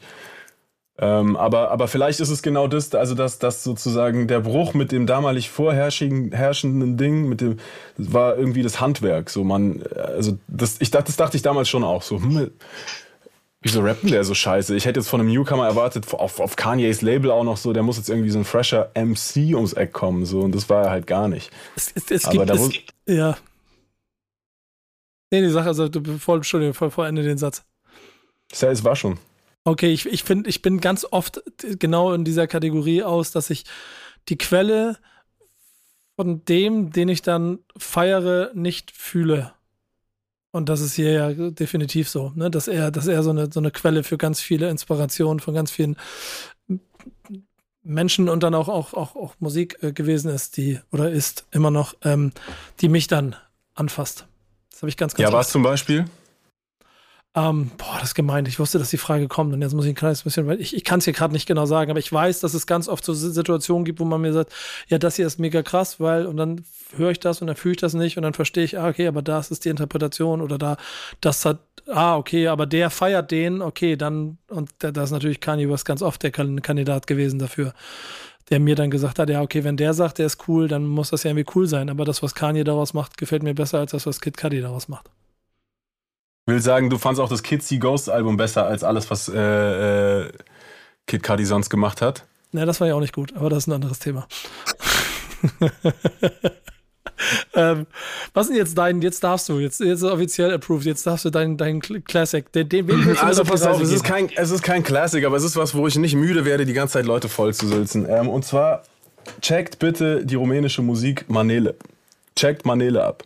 Checkt auch bulgarisches Chalga und, äh, und was weiß ich, was es gibt, Turbofolk und so, Balkan, aber checkt vor allen Dingen Rumänien und die Musikrichtung Manele. Wenn ihr Deutschrap-Fans seid, und ich gehe davon aus, dass einige hier sind, äh, Ding, dann müsst ihr euch Manele geben. Und ihr werdet, ich verspreche euch, ihr werdet nicht enttäuscht sein, weil wenn ihr das, was im Deutschrap ab und zu passiert, geisteskrank unterhaltsam findet und verrückt und sonst was und die Charaktere wild und das irgendwie so, also wie gesagt, da sind wahrscheinlich hier auch unterschiedliche Fanströme Strömungen, aber viele Leute schauen ja Deutschrap auch mit diesem Aspekt an, dass sie sagen, wow, da sind irgendwie crazy Leute, die machen irgendwie verrückte Statements und es passiert immer irgendwas. So, ne? Das kann man ja nicht leugnen, dass der ganze Beef und was nicht alles und so. Und Manele, um das kurz zu umreißen, das ist, äh, das ist ähm, Musik, die sozusagen aus so ähm, vielleicht leicht osmanisch, vielleicht auch ein bisschen arabischem Einfluss hervorgegangene, ähm, Genre durchmengte Popmusik ist die in Rumänien hauptsächlich gemacht wird von Roma-Leuten. Und die Texte sind Rap, also irgendwie Armut und Reich werden und die, die Frauen und Geld und Kriminalität und so, und aber auch ganz viel einfach cheesy Liebeslieder und sonst was. Und ähm, es ist geisteskrank gut. Also so, die können unfassbar singen. Ich habe es gerade so beobachtet. Zur Zeit geht auch durch bei TikTok so gehen so ein paar solche Videos rum. Und es hat halt so eine. Für mich ist es so Hip-Hop, wie es nur geht. Weil, um, um, also, ihr müsst euch das mal reinziehen, ja? Einfach Manele so, da gibt es ein riesenbreites Feld und vielleicht bin ich einfach nur der Zugang, um euch da drauf zu bringen. Und ich verstehe auch jeden, der das nicht mag, aber es ist auf jeden Fall nicht langweilig so. Und ein Teil dieser Kultur ist, dass, dass, dass die Sänger, und Sängerinnen gibt es natürlich auch, aber es sind schon sehr viele Sänger, dass die Sänger halt auf, auf, ähm, auf Hochzeiten gebucht werden und die haben eine Band dabei und die spielen dann ein paar Akkorde und der Sänger hat das Mikrofon und die Leute stecken ihm Geld zu und sagen, ey, sing mal für Rada und für Miroslav, die heute heiraten und sag noch meinen Namen und sag noch das und das. Und dann sagt der Sänger Dankeschön, nimmt die 20, 30, 50 Euro und setzt einen Pattern ab, so, weißt du, geisteskrankes Pattern, so, weil die können unfassbar singen, ja, und dann kommt der nächste und gibt ihm auch wieder Geld. Und ich finde, das ist so Hip-Hop, wie es nur geht, es ist so Hip-Hop, wie es nur geht. Und das Gleiche passiert auch auf Beerdigungen, also es ist off the hook. Ähm, und ähm, krass, krass was muss man noch dazu sagen? Äh, es ist total miss, also es spaltet die Gesellschaft, Manele. Also in Rumänien ähm, ist es, und ich bin richtig drin, Leute. Ich bin richtig hängen. Ich merke das schon, Alter. und ich, ich, ich habe gar keine Verbindung zu Rumänien, Digga. Ich habe keine Verbindung. Ich bin einfach nur sowas von hooked, Alter. Äh, in Rumänien spaltet es total die Gesellschaft, aber auch in Bulgarien und sonst was. Es ist halt so, ne, Roma sind natürlich ähm, äh, gesellschaftlich oft irgendwie benachteiligt und die sind eben, machen einen Großteil der Artists dort aus. Ähm, und und, und na, sie, sie äh, posen dann mit Geld und, und was weiß ich. Und die Inhalte sind natürlich nicht jugendfrei oft und sonst was. Das heißt, es gibt richtig so Bürgermeister, die verbieten die öffentliche Aufführung von Manele und sowas. Während aber gleichzeitig das eine unfassbar geisteskrank äh, äh, erfolgreiche Musikrichtung ist. Die Jugend geht wie bisschen wie bei Gangster-Rap auch, ja. Es wird so geächtet, aber es ist halt trotzdem nicht wegzudenken. Ähm, und so und äh, ja, was weiß ich, es gibt wenig Radio-Airplay, aber das Internet ist voll davon. Ähm, es gibt so ein paar Kernartists, äh, die, also Nikolai Gutza, G-U-T-A, schreibt man den, könnt ihr euch auf jeden Fall mal geben.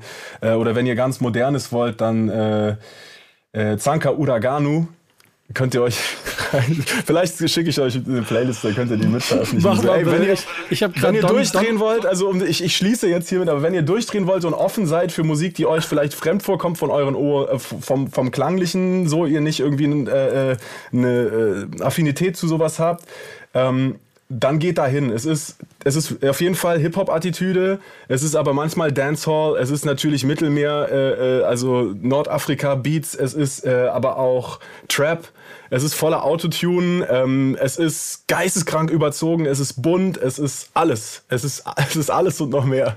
Es ist, es ist geil. Liebe es. Ich, ich, ich liebe dich für dieses Statement alleine. Ähm, bin gerade bei Top 10 Manele Best of Musikvideos bei YouTube hängen geblieben und habe Don Genove entdeckt. Ähm, das, ist, das ist auf jeden Fall durch und durch Hip-Hop hier schon. Ja, es ist ähm. geisteskrank, Alter. Es passiert alles. Und, und, die, und die Produktionen sind. Und was, was das Verrückte ist, ähm, also, na, ich, ich kann mir vorstellen, dass manch, mancher äh, Deutsche in Anführungszeichen, der wie gesagt nicht so eine Affinität hat zu diesen äh, leicht orientalisierenden Klängen und zu den ganzen Schlenkern und sowas, dass die dann sagen, ja, es ist mir nichts, verstehe ich alles und so. Für mich ist es eh, wo mein Herz schlägt. Ähm, und dann kommt halt dazu, dass die so krass gute Musiker sind oft. Ne? Also ähm, Autotune hin oder her, die Art und Weise, wie die performen, ist halt so, es ist so, es ist so krass einfach. Ne? Ähm, und äh, ja, das ist auf jeden Fall eine sehr, sehr spannende Richtung. Wie gesagt, auch in Bulgarien, da gibt es auch einen Superstar. Nur äh, Aziz heißt der zum Beispiel in Bulgarien. Das, da heißt es nicht Manele, sondern Chalga, C-H-A-L-G-A. LGA. Gleiche Kultur letztlich, auch viele Roma-Leute. Und da ist einer der Superstars. Aziz ist halt äh, Roma, war ganz lange äh, homosexuell, also hat sich als solches vermarktet, hatte auch so ganz, ganz queere Videos. Jetzt ist es aber plötzlich irgendwie nicht mehr. Ähm, und es ist auf jeden Fall alles sehr, sehr, sehr wild, was da passiert. So. Ja. Großartig. Ich habe, ich hab, also, wir haben häufiger mal Situationen, dass wenn irgendwelche äh, Gäste Classic mitbringen, dass dann die anderen, irgendeiner deiner Meinung ist, okay, mit meinem Classic, oh, ich habe hier, ich habe hier, keine Ahnung, Eminem Slim Shady EP aus LP rausgesucht. Ich kack richtig ab gegen das Plädoyer, das die andere Person gehalten hat. Das war auf jeden Fall Plädoyer sein Vater, was du jetzt gerade hier gemacht hast. Auf jeden Fall. Ich bin so drin, Leute. Ich bin so drin. ich höre nur, ich höre nur Manele, Alter. Und jetzt kann, ich finde es wirklich, ich find's wirklich unglaublich. Ihr, ja. ihr trefft mich, wie ich, äh, wie ich, wie ich äh, rumänische Interviewvideos gucke und versuche mit so kann ich irgendwas verstehen, um was geht's da mit Untertitel lesen, weil wenn man Rumänisch liest, kann man so ein bisschen wie bei Italienern auch so ein bisschen kann man so erahnen, um was es geht und so. Ich liebe alles. also wir wissen genau, wenn jetzt irgendwie im nächsten Jahr kein Album von Tour kommt, wissen wir warum. Ja, Digga, nur Manele, genau das. Genau das. Lernt Rumänisch. Und, und wenn dann, wenn dann ein Album kommt oder Songs kommen, dann wissen wir in dieser Runde und alle, die zugehört haben, alle, ah, guck mal, Manele. Da kommt's her. Da kommt's her. Ich bin eigentlich auch schon lange auf dem Film, aber jetzt ist es ist der Durchbruch da, Alter. Ich hab's okay. wirklich, ich kann nicht mehr. Demnächst auf deiner Hochzeit auf jeden Fall. Tour. Ja. Ja, da freue ich, Alter. Da freu ich mich drauf. Ja, Mann. Ich werde auf jeden Fall, ich werde auf jeden Fall genug Geld mitbringen, um mal wieder Scheine zuzustecken. Irgendwie. Immer, immer zustecken und dann gehen die ab und dann alles vorbei. Leute weinen, weißt du, was ich meine? Ah. ganze Gruppen von Menschen fangen an zu weinen, wenn die so ihre Dinger loslassen, Alter. Ich find's geisteskrank. So, jetzt kacken wir mal gnadenlos ab mit unserem Klassiker. Obwohl er hat Geburtstag. Das ist zumindest wichtig. Aber jetzt, äh, Giles, musst, Krass. Was musst du ein Plädoyer Plädoyer für unseren Classic der Woche, der Geburtstag hat, äh, versuchen so zu formulieren, dass es unsere Gäste überzeugt. Ich kann, ich kann nur noch verlieren an dieser Stelle, glaube ich. Ähm, aber unser Classic ist eigentlich ein ziemlich cooles Classic, nämlich Super Duper Fly von Missy Elliott ist 25 Jahre geworden. Ähm, veröffentlicht am 15.07.1997, äh, sorry, ich habe es ein bisschen älter gemacht, über The Goldmine und Elektra Records. Es ist das Debütalbum von Missy Elliott, ähm, komplett produziert von Timbaland und einige Singles wie zum Beispiel The Rain, Socket to Me, Hit Him With a He und Beep Me 911 sollte man auf jeden Fall kennen. Als Features sind mit drauf Buster Rhymes, ähm, Genuine 702, Magoo, Dabrat, Lil Kim und Alia auch noch. Ähm, und was mich ziemlich überrascht hat, war, dass es in nur zwei Wochen aufgenommen wurde. Also wo ist da der Perfektionismus? Da, die hatte einen guten Flow auf jeden Fall. Ähm, die Presets von Timbaland haben auf jeden Fall funktioniert. Ja. Also zwei Wochen finde ich schon ordentlich für ein Album. Ja, aber ja, auch ja schon geschrieben, so aufgenommen. Okay, genau. Ja, okay, okay. We don't know. Ja, siehst du, zeigt. Aber trotzdem, die dann zum Aufnehmen finde ich, find ich, trotzdem stabil, würde ich sagen. Es ist ähm, auf jeden Fall stabil. Hat sich aber auch gelohnt, ist nämlich auf Platz 3 der Billboard-Charts und auf Platz 1 der RB und Hip-Hop-Albums-Charts gechartet. Wow. Ähm, und das Interessante daran oder das Besondere daran ist, dass das vorher noch keine Rapperin geschafft hat. Insofern ähm, kann Missy Elliott sich da auch sehen lassen, wurde auch mit Platin ausgezeichnet und ähm, ist 2020 auf Platz 93 in den Rolling Stones 500 Greatest Album of All Times gelandet. Ähm, dann haben wir hier noch stehen, dass es soundtechnisch eine Kombination aus Hip-Hop, Dance, also Drake war doch nicht der erste, RB und elektronischer Musik und Soul ist. Ähm, und das war einfach keinem klassischen East oder West Coast Sound damals zuzuordnen. Insofern ist es auf jeden Fall schon so eine Blaupause und als Debütalbum gilt das bis heute als eines der wichtigsten und einflussreichsten Alben ähm, einer Rapperin. Habt ihr das Meinung dazu? Habt ihr Meinung dazu? Ich, was mich daran beeindruckt, ist, dass es äh, zu einem also, ne, einmal, das ist eines der erfolgreichsten äh, Alben einer weiblichen äh, äh, Rapperin, die doppelt gemoppelt ist, äh, ist ja schon krass. Aber gerade noch zu der Zeit, ich glaube, man brauchte ähm, oder sie brauchte in diesem Fall ein ungleich dickeres Fell, als man das heute brauchen würde. Und das muss ja heute selbst noch dick sein als Frau. Ja. Und das finde ich äh, doppelt beeindruckend. Ähm, es gibt sogar ja, also ich kann mich auf jeden Fall noch erinnern, dass Leute gesagt haben, ähm, sie haben, bevor Sammy Deluxe auf der Bildfläche erschienen ist, äh, nicht geglaubt, dass die deutsche Sprache überhaupt gerappt werden kann, so dass es irgendwie float. Und wenn man das, ähm, ich, ich glaube, die Aussagen gab es auch bei Frauen. Frauen können nicht rappen. So, das kann nicht funktionieren. Hör dir das an und so weiter. Und ähm, sowas, was sich in den Köpfen, äh, wenn auch nicht äh, aller, aber doch immerhin schon einiger Leute irgendwie festgesetzt hat, zu widerlegen, glaube ich, braucht nicht äh, nicht nur den Aufwand, den es braucht, sondern eigentlich einen doppelten. Finde ich krass. Ich finde, äh, wenn ich an Missy denke und an diese frühen Sachen, vor allem von ihr, aber eigentlich bis heute, dann denke ich immer, dass sie so eigentlich die war, die ähm, die Hip-Hop und Tanzen beispiellos zurück oder wieder zusammengebracht hat, nachdem es eine Zeit lang weg war. Also wenn man so will, kommt es ja irgendwie daher, Hip-Hop als Tanzmusik irgendwie so ein bisschen, ähm, als Tanzmusik, über die gehostet wurde. Dann wurde Hip-Hop so sich selbst genügend und beim, beim Missy muss ich immer an diese Videos denken, wo so also so jede Tanz-AG auf jeder Schule in Deutschland hat auf jeden Fall zu einem Missy Elliott-Song ihre, äh, ihre, äh, ihre Choreografie getanzt. Weißt du, was ich meine? So. Äh, und, und, und ich glaube, ja. das ist immer noch so. Also das irgendwie so, und äh, da war sie. Da war sie ja voll die erste, äh, weiß, oder scheint mir jetzt irgendwie so retros retrospektiv zumindest so, dass sie die erste oder vielleicht die größte mindestens war, die das so, na, wo so, Remix! Und dann hat der Beat geflippt und dann kam eine andere Tänzerin und dann ging, es war immer so ein riesen, ja. Und zur gleichen Zeit war aber auch so, weiß ich nicht, halt, Pack. Wobei Pack war da ja schon tot. Aber wisst ihr, was ich meine? Wu-Tang. Ja, ich kenne mich mit der Zeit leider, muss ich sagen, zu wenig aus äh, und kann das wirklich jetzt nur noch from a distant irgendwie äh, beurteilen. Und ich finde es jedenfalls krass, äh, das, das Weiblichkeitsphänomen hat, hat sie einfach gemacht. Ähm, Zeitgenossen kenne ich jetzt gar nicht so krass. Tupac, weiß ich nicht. Wann hatte der seine große Zeit? Ja. Jetzt tu mal nicht so. 96 ist er gestorben. Ah, okay. Das war ein netter Versuch, Schmidt. Äh, den, den lassen wir mal so im Raum versanden. Ich finde, ja. ich, ich finde aber, ich finde aber schon, äh, das, was du sagst, bringt es auf den Punkt. Und da habe ich das letzte Mal drüber nachgedacht, als ich äh, auf so einer Fahrt wieder meine so eine Classic-Playlist angemacht habe, dann auf ihre Songs gestoßen bin, dann mich ein bisschen durch so ein Best-of von ihr durchgehört habe, dann gemerkt habe, wie viele Hits gewesen sind und dann auf die Jahreszahlen geguckt habe und dann gemerkt habe, okay, alter Schwede, ähm, Mann, bin ich alt. Ja, ah, Dankeschön, aber das, da, da, da, glaubt mir, da habe ich kein Problem mit. Das, das hatte ich vor Jahren, das ist mir alles jetzt scheißegal. Da, da, das ist so Boing Flip, das ist mir egal. Mann, ich lebe noch, Alter. Das, das ja, jeden Morgen. Ja! es geht irgendwann weiter. Ist es, irgendwann ist es nur noch ein Triumph, Alter. Es ist gar nicht mehr ein Kampf, es ist einfach nur noch Triumph, wenn man überhaupt da erscheint. So, jeden Morgen gehe ich so mit, mit erhobenen Armen und überall abklatschen, wo ich kann, gehe ich so durch die, ja. ins Badezimmer und so. Das Abklatschen wird auch immer tiefer, immer so jeden Tag einen halben Zentimeter weiter und die Ärmel nicht mehr hoch. Ja, und auch nur noch einhändig, weil ich mich mit dem anderen Arm irgendwie am Türpfosten festhalten muss. Aber es läuft. Ich bin dabei und dabei höre ich Missy Elliott und freue mich darüber, dass sie genau das macht, was Schmidt gesagt hat. Ähm, Wege bereiten für das, was wir heute manchmal vielleicht als selbstverständlich ansehen.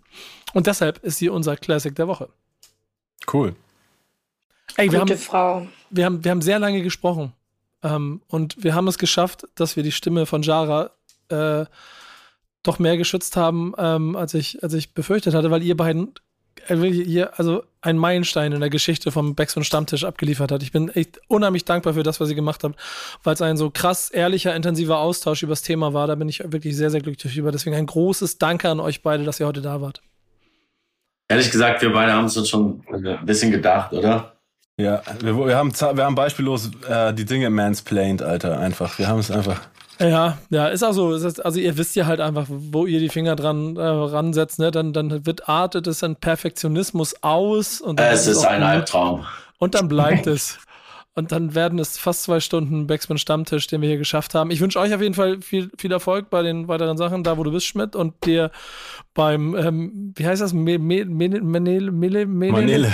Manele, Jetzt genau. gleich, Alter, gleich. Zanka Uragano, neuer Song, Alter. Ich, ihr seht mich hier auf dem Tisch tanzen, Digga. Alles Und, los. und Gruß, Gruß nach draußen, Leute, falls ihr demnächst eine rumänische Hochzeit habt ähm, und ihr noch einen Tisch frei ist und vielleicht noch einen Gast braucht oder so, ähm, schreibt uns, wir leiten weiter, dann können, können sein, dass Komm wir Alter. V- VIP oder slidet in die DMs. So. Slidet in die DMs. Man steht da vor der Tür mit kleinen Scheinen. Ja, Und, und wenn ihr mehr aus dem mit großem Und wenn, Herzschmerz. wenn ihr noch mehr, äh, Stichwort Herzschmerz, Deep Insight auf ähm, äh, den Gedanken von Jara haben wollt, dann empfehlen wir vor allen Dingen die, die, Geschichte- die, die Folge mit Schmidt, ne? Ist die schon draußen? Ja, das war die erste. Das war die erste. Heute, Jetzt- jetzt kannst du gerade dein- jetzt während wir dein- gesprochen haben, ist Folge 3 rausgekommen. Ja, da kannst, kannst du jetzt nochmal Werbung für machen. Ähm, für die Schmidt-Folge. Genau. Das war eine sehr schöne Folge. Das war ein guter Start. Wir haben uns übers Album und über Loslassen unterhalten. Hat Spaß gemacht. Werde ich mir gleich anhören. Ja, siehst du. Und ihr da draußen, hört euch diese Folge nochmal an, wenn ihr Lust habt. Und wenn nicht, dann wartet ihr auf die nächste, nächste Woche. Vom Backspin Stammtisch, powered by O2. Vielen Dank. Bis dann. Macht's gut. Ciao. Stammtischmodus, jetzt wird laut diskutiert. Auf dem Stammtisch, Stammtisch, wer dabei bleibt amtlich. Stammtischphase. Denn heute brechen sie noch Stammtisch verholen. Ich heule mich an meinem Stammtisch aus. Backspin. Backspin. Backspin. Backspin.